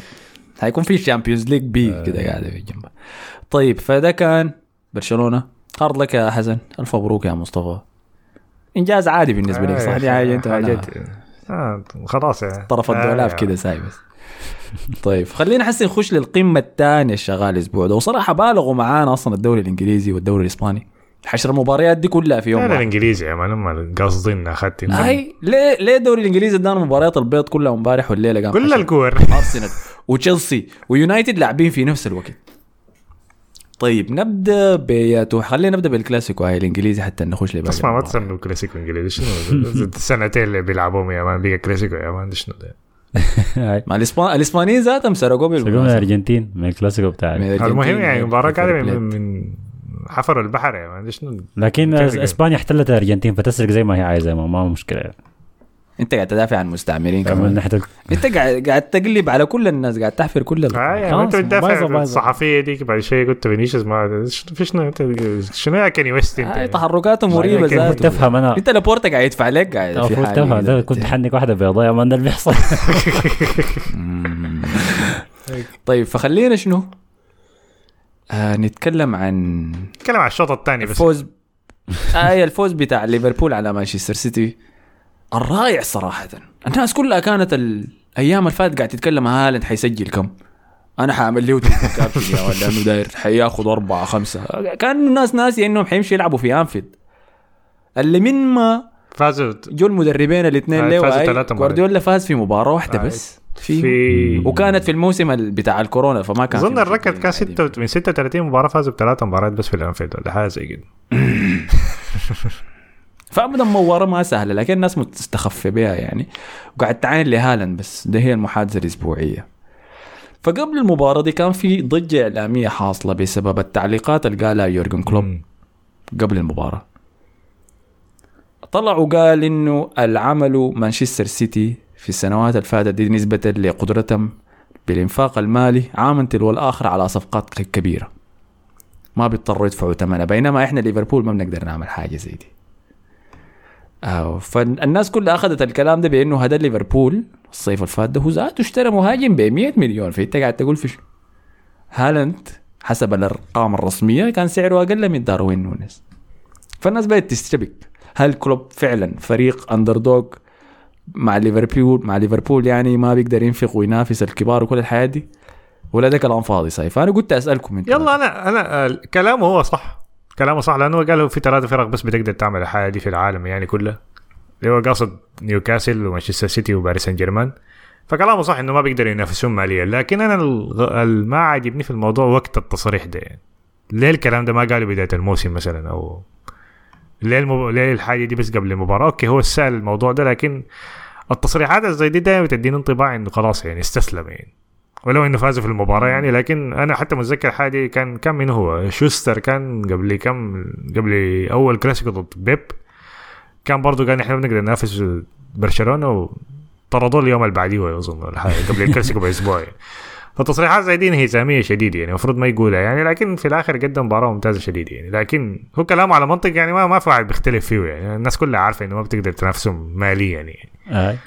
ماليا ما تقدر تنافسهم لكن بتقدر تنافسهم بجوانب تانية لو كان لو كانت الحكاية ماليا بس كان في انديه كثيره كانت يعني اخذت الدوري الانجليزي بس لو حكايه بس قروش وينفاق عشوائي ولا لكن حكايه فيها تنظيم يعني في انديه كثيره استولوا عليها مستثمرين من برا لكن الاستثمار ما نجح فده عذر صغير وتافه شديد صراحة انه يستعمل يورجن كلوب نفس الاداره بتاعته بتصرف قروش لكن بتصرف بشكل مقنن يعني بيكون عندهم خلاص إحنا هنصرف الصيف ده بس 100 على الزول الفلاني جايبين له أسباب معين.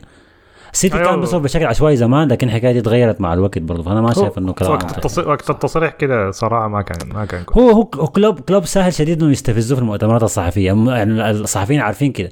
في البداية ما بديك الحاجة اللي انت عايزها. أسأله اثنين ثلاثة أربع مرات يبدأ ينتفض كده وي هاي بيصرفوا ما عندهم موضوع ده السيتي يا ما ده ولكن-. كلوب فعلا في الإعلام الإنجليزي الناس مع إنه لو إنه هو الاندر دي ما حاجة يعني سؤال يعني. الناس فعلا كده خدتينه انه أحسن من بيب لأنه شغال بحاجات أقل منه يعني. أو ما بنفس الميزانية يعني. فالحاجة دي already كم سنة أصلا قاعدة يعني. الناس عشان كده خدتين كلوب أعلى من بيب يعني. في الإعلام الإنجليزي. يعني. ما شايف ما حاجة منطقية لأنه بيب ذات جوارديولا كان قال الحاجة دي ذاتها قال إنه الإعلام بيحب ليفربول. بيمجد وبيبني للقصة دي إنه هو ال...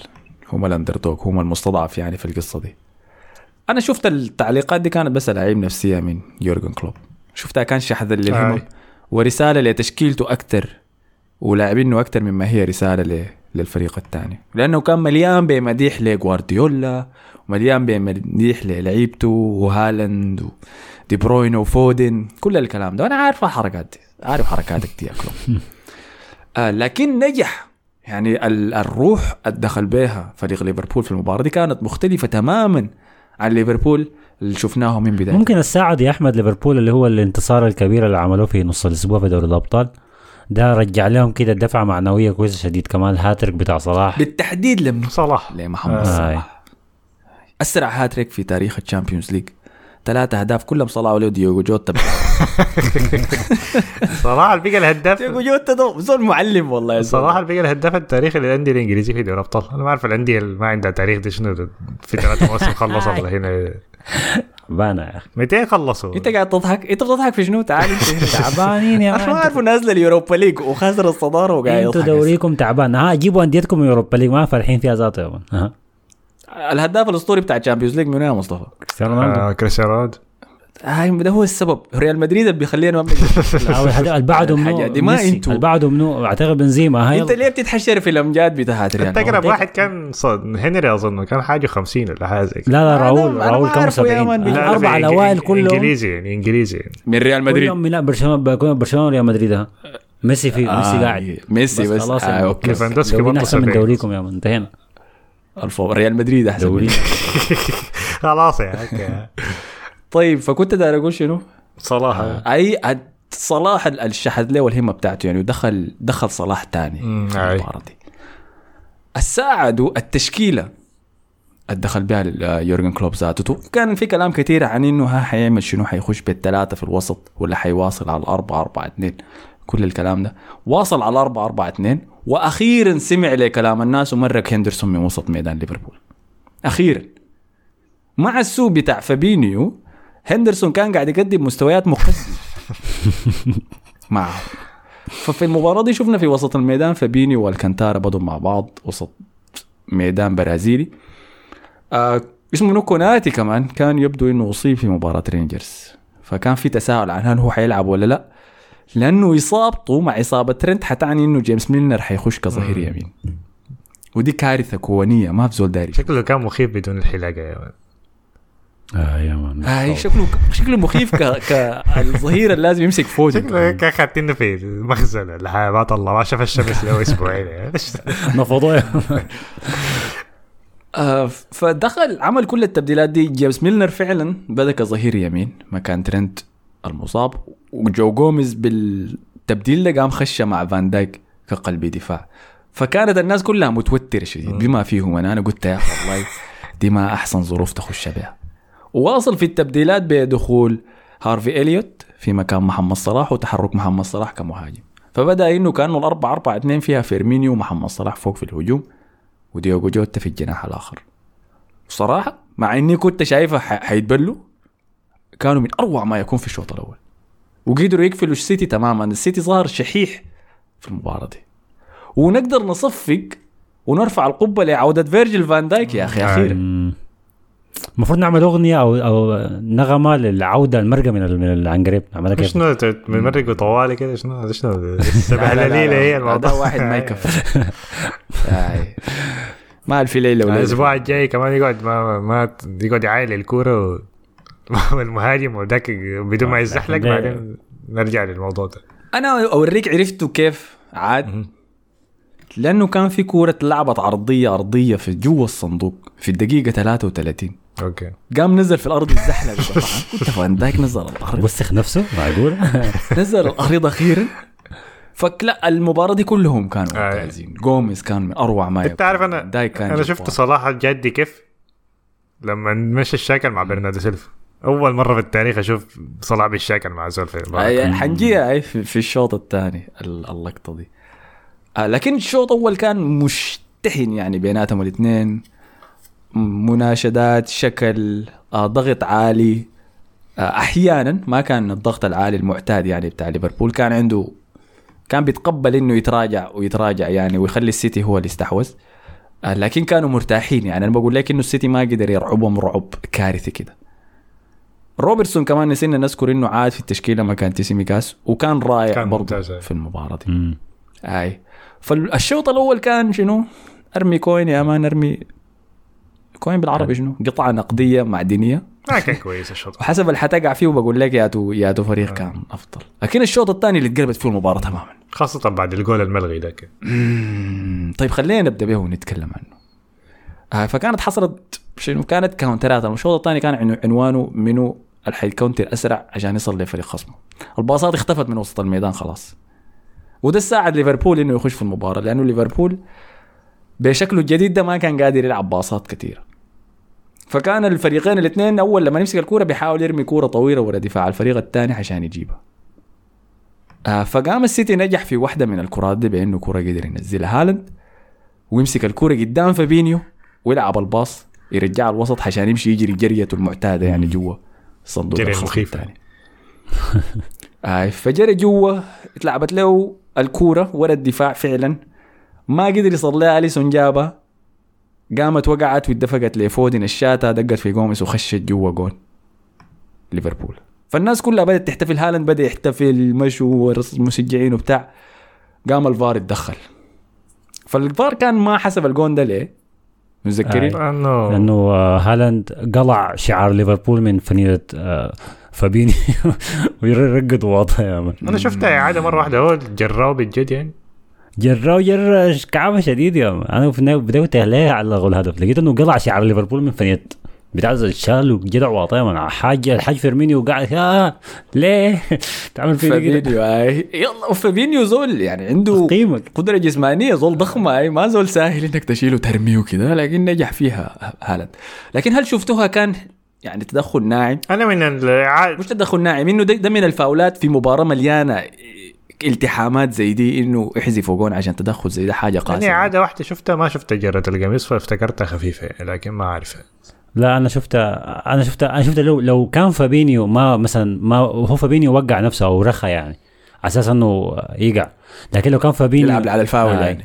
لو فابينيو كان كمل في الجرية كان الحكم دي اعتبرهم يعني تداخل طبيعي بين لاعبين بيجروا يعني. لكن فابينيو رخى نفسه وخلى هالاند يوقعه فده ذكاء منه أكثر من أي حاجة. عشان كده فاول. ودي تلغي الهدف. شايفه آه، فاول يعني. يعني أنت كنت؟ أنا شفتها ناعمة. وبعد المباراة طبعا سألوا جوارديولا قال له إنت أخذت القرارات القاسية الليلة رأيك شنو؟ قام قال لهم ده أنفيلد الحين ما حعلق في الموضوع في, في كلامه إنه كل ما يجي أنفيلد. يعني بي- بيصدموا وفعلا التحكيم بتحصل كله في في لقطات كثيرة في أنفيلد حصلت يعني لجوارديولا. زي شنو؟ تذكر لما رفع مرة يده ديكي two times two times لما هنا لمستين اليد مرتين- ليفربول كان مرتين يا. حكم ف... فده كان الجون اللي اتلغوا بعد ذاك الفريقين زهجوا من بعض آه. قالوا يا أخي على أبو بيب ذاته كان مولع جوارديولا يا man. هو دائما هو دائما تحصل حاجة زي الشكل بتاعت أرتيتا مع مباراة كانت ميتة بعدين أرتيتا الشكل مع كلوب بعدين مباراة سخنت يعني ما أعرف بيحصل شنو يعني. آه، أي. تقول مكتوبه سكريبت يا man. لغوا الهدف كلوب آه، بيب عين للجماهير اللي هي ما جماهيره وقاعد يقول لهم يلا يلا ولعوا ال game ده. قاعد هو يحمس. الجماهير أنفيلد. ولع يلا بعد ده خلاص. الأفضلية كانت لليفربول. ليفربول كان ممكن يسجل أكثر من جول واحد من كمية الفرص اللي صنعت له. يعني كان في الفرصة اللي صد لها أليسون. إذا متذكرين وحتى التصدي بتاع أليسون كان من أقل أقل ال- المليمترات يعني. للانفراد بتاع الصلاح. مم. اللي كان جنبه جوتا كان ممكن يمررها له لكن قرر آه، انه. ادرسون إدرسون. إدرسون. أنت قلت أليسون. ادرسون sorry أنا قلت منه أليسون؟ كلهم واحد يعني. أي فتصدي تصدي ادرسون لها يعني. أيوه مات بعد فكان يعني. في الفرصة دي. مات بعد تصدي ك... آي أخذ أخذ كورة قوية. كان في فرصة تانية كمان. جوتا الرأسية بتاعته ال- الضيعه برا وبعد ذاك جات الفرصة القاتلة يعني من باص أليسون من أروع ما يكون. من كورة ثابتة. تخيل كورة ثابتة للسيتي. يقدروا يبعدوها يمسكها أليسون وبعد ذاك بتمريره رائعه جدا. أنا بحب أليسون. الزول الوحيد اللي ما ممكن انتقده في طيلة الفترة بتاعت مستويات ليفربول السيئة وتدنيها دي أليسون. والزول الوحيد اللي بيطلع براسه مرفوع من كل المباريات دي بيقدم 100% باص من أروع ما يكون لمحمد صلاح اللي كان معه واحد على واحد منه كنسلو. كنسل قام. كنسلوا ذاته يا. كان. سيء في المباراة دي. آه، أي. كارثة بجد يعني فمشى لقى نفسه منفرد وبعد ذاك finish رائع ال finish من شدة ما رائع ومن شدة ما. خدتها جوا الجون كورة آه، مرقت برا. ثاني فأنا كنت قايل له جلا مشى يحتفل طيب ليه ليه خلينا كده نمدح صلاح يعني المباراة دي هو كان وحش كان ما بيتلعب ما في زول قادر يمسكه انت قلت انه برناردو سيلفا لما حاول يعمل فيه فاول تكتيكي ويمسكه ويوقعه هو طار في الهواء ولف. زي مسلسلات الكرتون فالفاهم شنو أنتوا شايفين ده ردة فعل على الأسبوع اللي فات ولا حصل له شنو يعني والله هي عشان مباراة أيوة، مباراة ممكن كبيرة يعني ممكن شحنهم كلوب لكن ممكن النوع إنه دخلوا مهاجم يعني زحوا من الطرف اللي كان حابسه فيه عشان. عشان دجاجة الراسة مقطوع ده قال هنتكلم عنه هسه لما نخش مان. يا أخي لاعب مضحك يا أخي لاعب مضحك أقسم بالله. يا أخي كارثة أقسم بالله. 10 مليون المفروض ما تدفع فيه.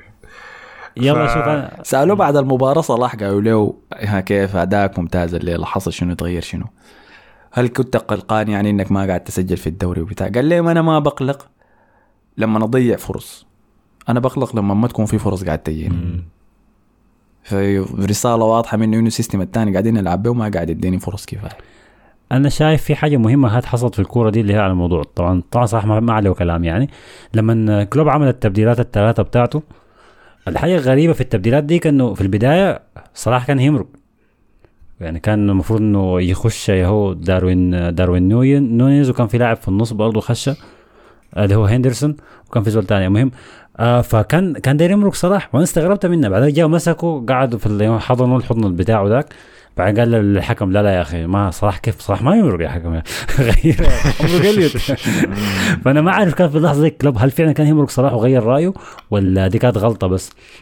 لأنه صلاح ما بيمرق ودي الكلام اللي قلناه في الكورة بتاعت احتمال. كان عايز يديه تعليمات عشان نونز داخل يعني أنا حسيت إنه في في غلطة لأنه كان في حتى في الشاشة طلع إنه صلاح برا و... آه حتى في الشاشة بتاعت العلامات بتاعت الدوري الإنجليزي آه. كان آه، كتبوا okay. صلاح. معناها الخبر جاهم له دقيقتين على الأقل آه. عشان يكتبوا. فغايته كلوب الدارج الغلطة بتاعته وخلى صلاح يلعب وهو طبعا جل جل الهدف الممتاز منه. كان أنا كنت متوقع وكان متوقع إنه ليفربول هيستع- يستغل غلطات مدافعين السيتي ال- البان انه ما كان في يومهم يعني.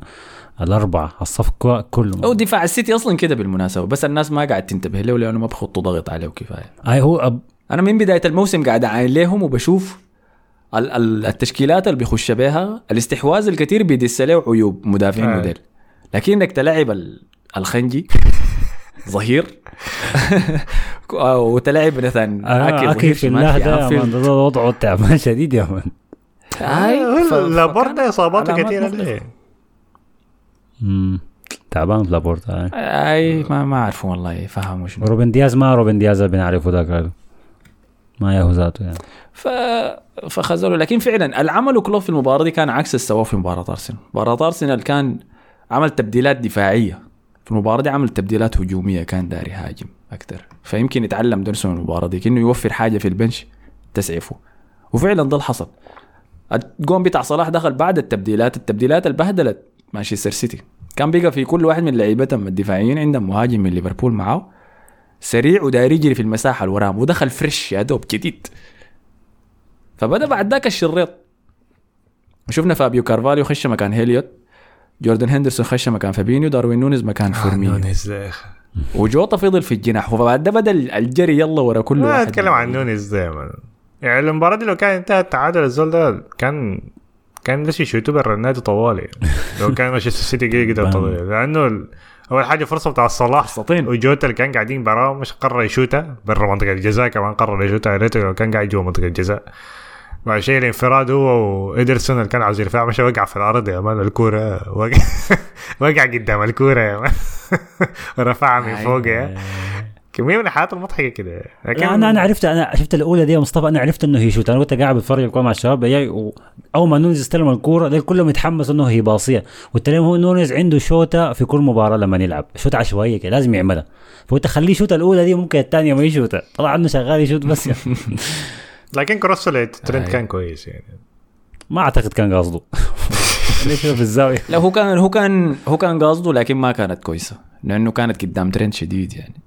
وكان في جنبه كارفاليو فاضي لكن الصراحة قال- كارفاليو أوري- له. اوري اي اي بالغ معاهم شديد يعني.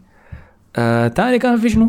كلوب اتطرد طبعا أخذ كرت أحمر بعد التدخلات العنيفة. الصراحه المباراة دي كلها كان قاعد مم. يعني في الشوط الأول كان في تدخل كده قوي عليه في الشوط الثاني sorry. في الشوط الثاني كان في على حافة الصندوق. آه رودري. ردم بس ردم صلاح يا man انتهى منه وما جاب الكرة ما لمسها ذاته الحكم قال العب عادي. وبعد ذاك جا الوضع تفاقم بعديها في لقطة برناندو سيلفا لما حاول يعمل فاول تكتيكي حاول. يقلع يده man وما نجح فكان داير يمرق يا أما فنيلته يا أما يده. يقلع يده. برضه ما نجح يعني. واشتبك معه بعديها كمان. أظن صلاح قال له أنت لو عاوز فانيلا بدالك برا ولا شنو؟ الكلمة المعتادة بتاعت أول. مرة أشوف صلاح مسخن آه. للدرجه دي يعني. فقام كلوب بدأ يكورك في حكم الراية. قام الحكم جاب. المشكلة الحكم جاي- والحكم ماشي آه. عليه وشبك يقول لك آه، قال له give to me ولا اديني له ورا حديني له ورا فأخذ الكرت الأحمر وتخيل شيلوا معاه كمان المشجعين. قاموا ولعوا زيادة. فعجبتني صراحة أداء تقليدي كلاسيكي من أنفيلد. من أنفيلد حتى بعد ذاك من ليفربول. بس لازم لازم نتكلم على على على مانشستر سيتي والاداء المخيب يعني منهم. يعني انت okay النادي كان بيلعب بشكل كويس شديد الناس كلها متوقع إنه خلاص ضمن الدوري الإنجليزي في جيبه أرسنال ده مسألة وقت ويقع. ليفربول يعني ليفربول ما منافس كبير لل- للسيتي والسيتي أصلا عنده هالاند وعنده مفاتيح لعب كثيرة تاني لكن جت كورة زي دي اللي هو ليفربول بيضغط عليك ضغط عالي شديد ما بيديك نفس ذاته ما بيخليك فرصة ما بيديك وقت إنك تدور الكورة زي ما أنت عايز. ويوم منه ال target man بتاعك منه مش هالاند. هالاند ده فان دايك صح صح له الليلة ف جوارديولا جوارديولا اتأخر شديد في التبديل بتاع بتاع ألفاريز. دخله متاخر شديد. أنا ما اعرف أول تبديل تعمله دقيقه كم 80 ما ممكن يعني. ده ما بيديني. إحساس إنه ما ما عنده ثقة في الناس اللي برا man خلاص man غسل يده من محرز وجريليش محرز انتهينا منه. دي حاجة فرغنا منها. لكن مثلا ليه ما مثلا شاف شاف إنه ال- ولده شافعه الصغير فودن بيتردم من ال- الحج الكبير اسمه ميلنر ده؟ ما وديه يمين طيب ولا فيه حاجة يعني؟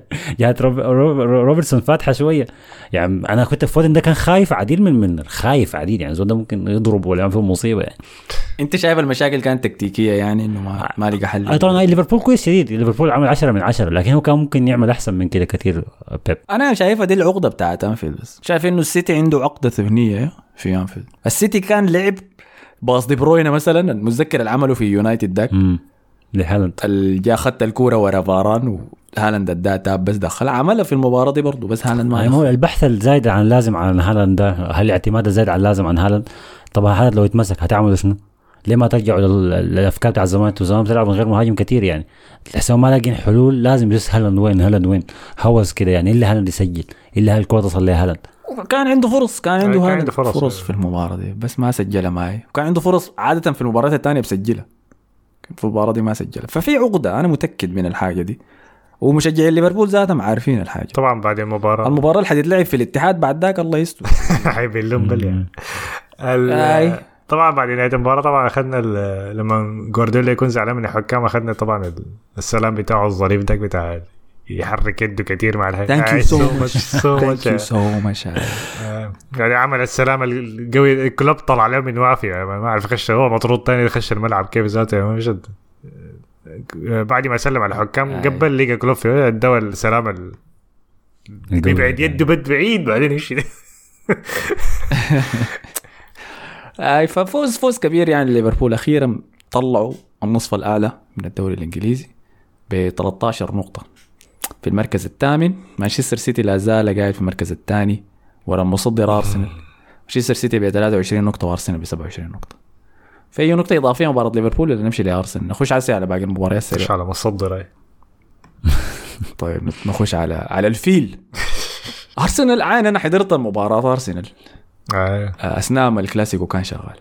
أنا كانت. تصير يا man. فكنت فكنت بنطط يعني بين مباراة أرسنال ومباراة آه، ريال مدريد. وعزيتكم لأنه كل ما أخش مباراة ريال مدريد الريال كان بيسجل. حبيبي والله مم، تسلم أنت السبب يعني. أي كج- كجيت كجيت برشلونة. لكن مباراة أرسنال حصلت فيها حاجات أنا ما حمسك فيها وقت طويل لأنه الأداء ما بيستدعي. لكن أول شيء مثلا الكهرباء قطعت في الاستاديو بعد خمسة دقائق من بداية المباراة. طيب. كان في عطل في الكهرباء أدى إلى عطل في الجهاز التقني بتاع الحكم في التواصل بيناتهم فاضطروا يوقفوا المباراة. فلعبنا حكاية خمسة دقائق بعد ذاك وقفنا. واللعيبه يضطروا يخشوا جوا. قعدوا حكاية 10 دقائق صلحوا ال system حتى نجوا راجعين تاني. جو راجعين ويا ريتهم ما جو راجعين لأنه أرسنال ما جا راجع بعد عادوا ال- ال- المباراة. المباراة طيلت مدتها الكاملة كانت ساعتين وربع. مباراة مدتها ساعتين ساعتين عديل كده. الشوط الأول كان كويس لا بأس به من أرسنال يعني. ما صنع فيه كثير لكن الفرصة الوحيدة الكويسة اللي صنعها زي الناس جاب منها ساكا تسديدة رائعة باليمين فوق حارس ليدز يونايتد. طيب طلع بين الشوطين جا راجع ليدز بس أرسنال ما جا راجع من غرفة تبديل الملابس لأنه في الشوط الثاني إحنا مردغنا. اتبهدلنا يا man. ليدز ده طلع إحنا ما عملناش المباراة. الشوط الثاني ده كان إحنا قلبنا هنا كوينز بارك رينجرز يا man ولا ستوك سيتي ولا ايا كان إحنا بس قاعدين ندافع جوا صندوقنا والضغط كان قاعد يتراكم آه كان في لقطة سليبة طبعا دي أول مباراة سيئة أشوفها آه،. شايفه. لازم أعترف للأسف شكلكم سعرتوا بطلوا أنا خدتيه في. ال Fantasy يعني جاب لي خمس نقاط حتى بيسوي يعني آه أنت والسبب ببلنتي أنا شايف هبش الكورة man. عمل حركات اللي قبل هاي. الفار ديك يا عملها قاصد ذاته شكله ما خليها خارج الشغلة دي من هنا سريع هنا بوب الفار قام لقطه آه فجو أخذ البنالتي سددها بامفورد. وفي اللقطة دي شاهدنا ممارسة لعيبة ارسنال للفنون السوداء. ودي الحاجة الجديدة في الموسم ده. كان حسام يتكلم عنها في حلقة اللي فاتت من ركن المدفعجية حلقة توتنهام. لما قال كيف إنه مارتينيلي بالغ في التدخل بتاع ايمرسون رويال عشان ياخذ كرت أحمر لايمرسون رويال في المباراة ديك. فشاهدنا نفس الشيء لما الحكم مشى شيك الفار ولقى إنه بنالتي وجاء اعطاه لفريق ليدز يونايتد. مشت حصل الشكل في الصندوق وكان في جابريل خيسوس قاعد شنو يعفص علامة التسديد. عشان الكرة تتدحرج منها. واللعيبة الإنجليز شغالين ألعاب نفسية في بامفورد. حتشوتها وين؟ آه حتشوتها وين؟ مرة حتشوتها وين؟ وريني. يمين شمال؟ بجيبها أنا. فأخرنا الوقت. هذه زمان ما كانت تحصل في أرسنال. بنالتي يا حنخسر Arsenal Fan TV يا man هسه شاكا حيكون ماسك الدينور هذه انتهت هسه فأخرنا البنالتي كفاية لما بامفورد جا شاتها كان التوتر ظاهر على وشه. فلما سدد سدد خارج الجون تماما. وحتى لما سدد خارج الجون رامزي نط في الاتجاه الصح بتاع وكان داير يتعرض في وشه كمان. جاء قرب منه لكن لعيبة أرسنال حضروه يعني. آه. رامزي هاي رامزي المستفز. جدا يعني دي الحاجة. وبامفورد كان تعبان الكرة كلها جاب هدف برضه اتلغى. وصل يعني كان مركز الخطوة بتاع ليدز لكن ما ما يعني ما ما قدر يترجم الأهداف دي كلها لاجوان كان ماخذ المباراه دي شخصية ولا شنو؟ ما عارف مشكلته شنو.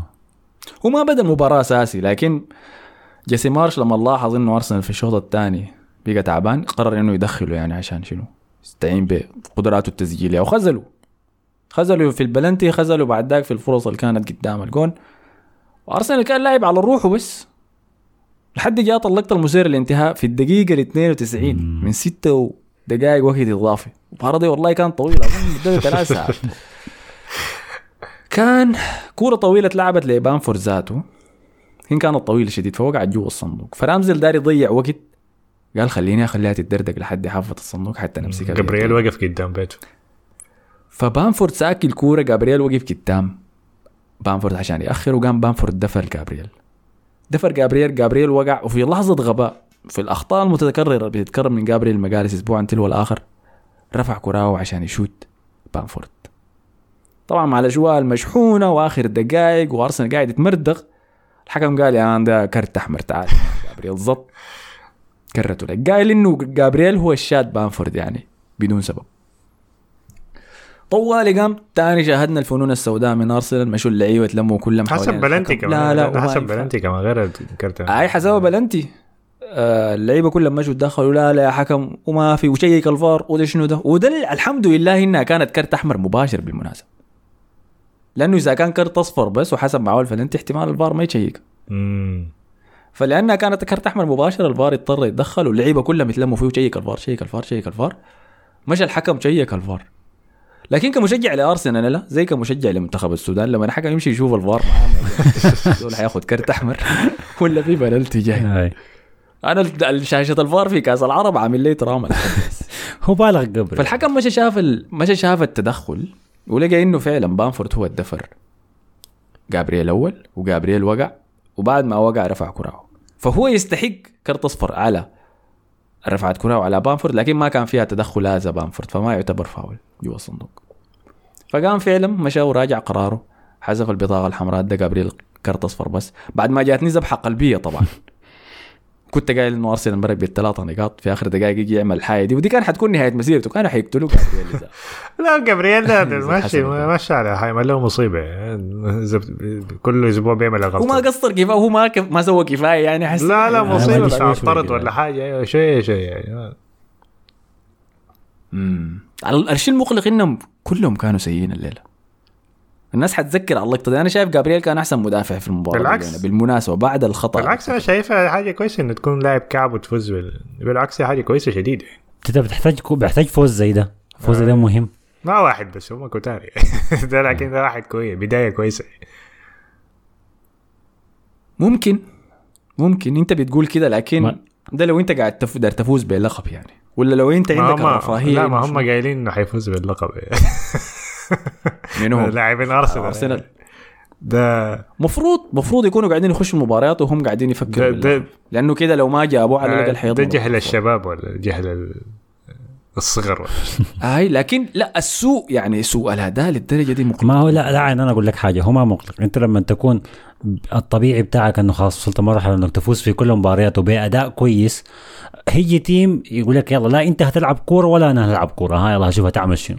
ففي حالة زي دي لو قدرت تتعامل مع فرق زي دي انك تطلع بواحد صفر شينا سيميوني style انت خلاص ده ده المطلوب منك. ما لازم تكون مباراة تكون أحسن فريق ما لازم تكون مباراة تطلع بأخطاء دفاعية بسيطة شديد. غصبا عنك في حاجات هتحصل خارج عن إدارتك كفريق يعني أو عن تفكير أرتيتا. لكن تقدر تفوز بها دي حاجة كويسة شديد ده المطلوب بعدين ضغط المباريات هل هو بيلاعب نفس اللاعب- اللاعبين الأساسيين بيلعبوا في اليوروبا ليج ولا لا؟ إحنا كنا لاعبين الأسبوع اللي فات ضد فريق اسمه بوتي آه. و... وهو فريق يعني أنت بتضحك لما تقول فريق اسمه بوتي وفي اليوروبا ليج وأنا ذاتي دي كان ردة فعلي الأولى وبعد ذلك اكتشفت إنه الفريق ده أدى روما مورينيو 6 واحد مم. في ملعبه وإنه ما خسر في ملعبه له سنتين. كويس. ففي في حاجة حاصلة هناك يعني لكن يعني حصل ما أعرف. بالبوتي طبيعي. اي وطلع إنه شنو؟ بيلعبوا في نجيلة صناعية كمان. تحول عليه اصابات. دي إصابات طوالي بالضبط. فشكله دي هي نقطة قوتهم يعني لما تجي الفرق تلعب ضدهم. ففي اليوروبا ليج قام لعب فريق قوي نسبيا في المباراة دي. بدأ بسليبة فيها. بدأ بأوديجارد بدأ بساكا بدأ ب عشان كده طيب ليش المباريات اللي بيلعب فيها في نجيلة صناعية كمان يوم الخميس يا man هو لاعب يوم الاحد يعني. بس أي بس يمكن أنا كنت مستخف بليدز في مباراة زي دي. وكمان في استادهم والضغط العالي بتاعهم احتمال. لكن الأداء ضد بودو ده ذاته ما كان كويس يعني. برضه في المباراة ديك مرقنا 1-0 عن طريق جون لساكا الخشة شكله فورمة الموسم خلاص يعني. للأسف قبل الجولة الفاضلة بدري الأسبوع الجاي آي. لكن كويس إنه حاليا قاعد ينقذنا يعني. بس لو حصلت إصابة لواحد من الاثنين دين مارتينيلي ولا ساكا الشغلة دي حتنتهي خلاص حيسقط كل ال... ما في ناس. لك آي ما دار اكون مشايم لكن فوز كبير جدا. زي ما قالوا الشباب لما تلعب باداء سيء وتفوز دي حاجة ساعة. الفارق كمان في الصدارة يعني. ده أجمل شيء. أجمل حاجة لأنه المباراة دي كانت قبل مباراة. ليفربول ومانشستر سيتي مع إنها انتهت مع مباراة ليفربول ومانشستر سيتي لأنها كان مدتها أربع ساعات آه لكن أيوه حاجة ضخمة يعني حاجة ضخمة شديد إنه نكون قاعدين بعد عشر مباريات في الصدارة بفرق أربع نقاط من مانشستر سيتي هل يحق لنا نبدأ نحلم ولا لسه؟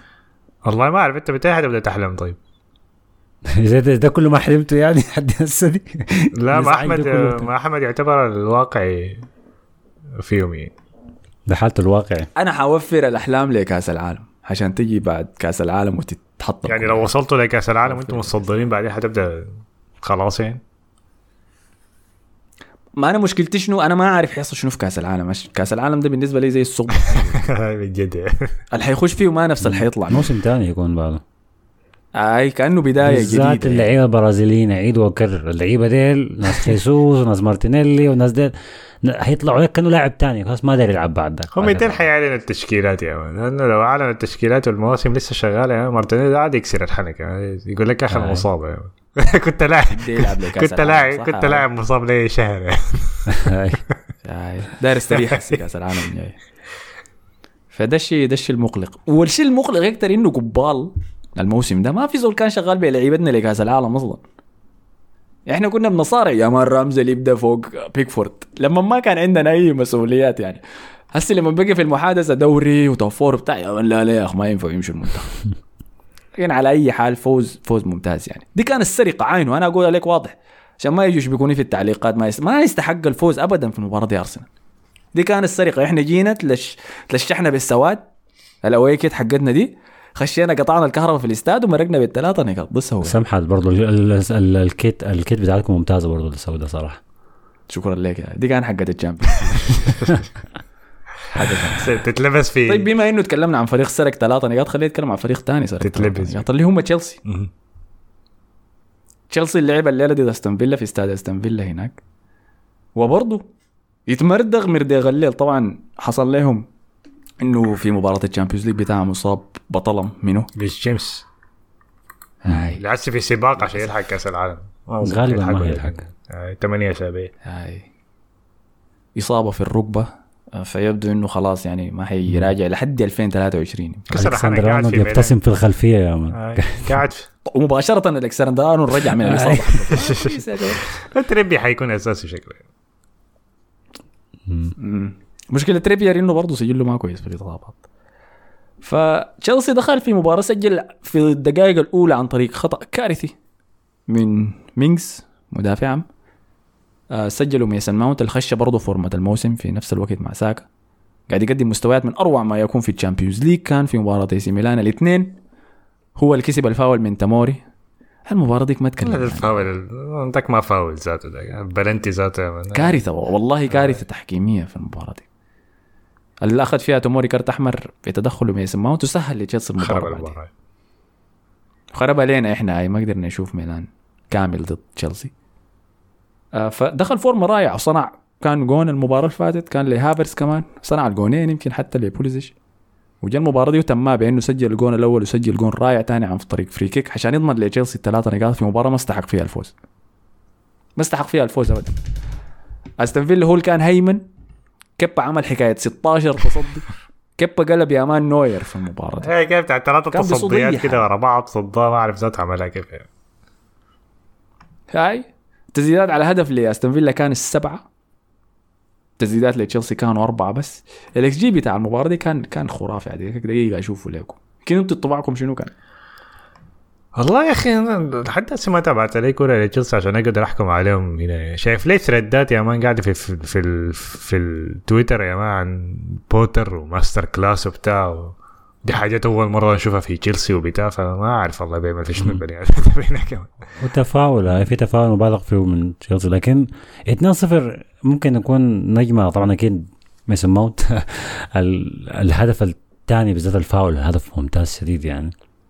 ركنا ركنا من أهداف الموسم أنا بشوف الهدف بتاع الفاول بتاع ميسون ماونت ستيرلينج ضيع هجمه في العارضة. أوباميانج أنا شايف يمكن ال- الحاجة ال- ال- الكويسة في تشيلسي ده اللي هو الاعتماد ال- على أوباميانج. يمكن ما جاب أهداف الليلة لكن الزول ده خلاص خش خش يعني بقى جزء من. من ال team ده سريع سريع يعني. ما زي ما زي الأستاذ لوكاكو بتاع السنة اللي فاتت. فمقارنة عاد لا هاي- مستني يجيب اهداف أكثر. بس يعني. الاكس جي بتاع أستون فيلا كان 2.2 مقارنة ب 1.0 حول. لتشيلسي. فبيوريك الأفضلية بتاعت أستون فيلا. لكن يستحقوا برضه زي ما قلنا لأرسنال إنه كويس في مباريات ما تلعب كويس وتفوز.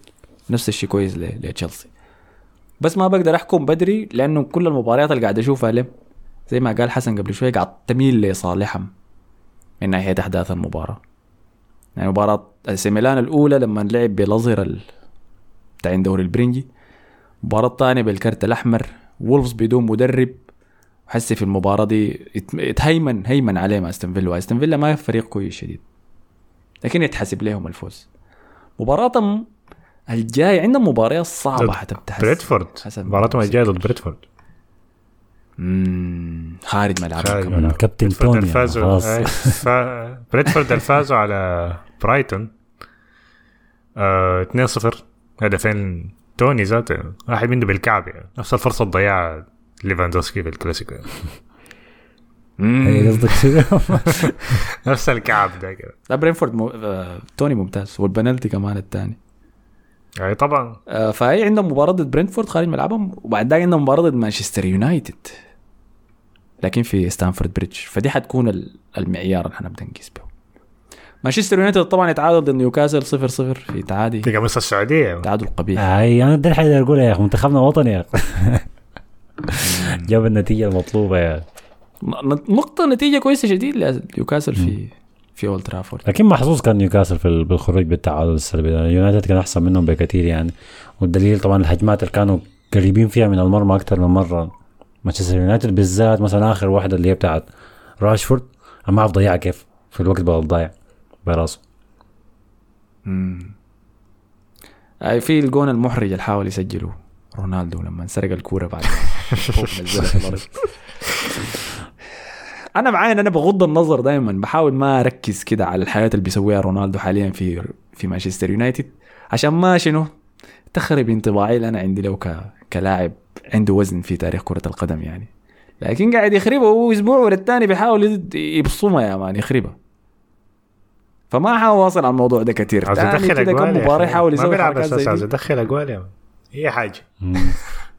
أي فتات يا. الميتة بيقدر يلقط على اي شيء مجدوع فديل كانوا مانشستر يونايتد آه نيوكاسل حيسبب مشاكل لكل فرق التوب أنا متأكد من الحياة دي وما متحمس لزيارة أرسنال لملعبهم ابدا ولا زيارتهم ذكريات يا مان خاصة بالفريق تروما يا مان الابيض. تروما يا مان السنة ما اللي ما فاتت ما. أدري شو واحد توتنهام فاز على إيفرتون بهدفين مقابل لا شيء.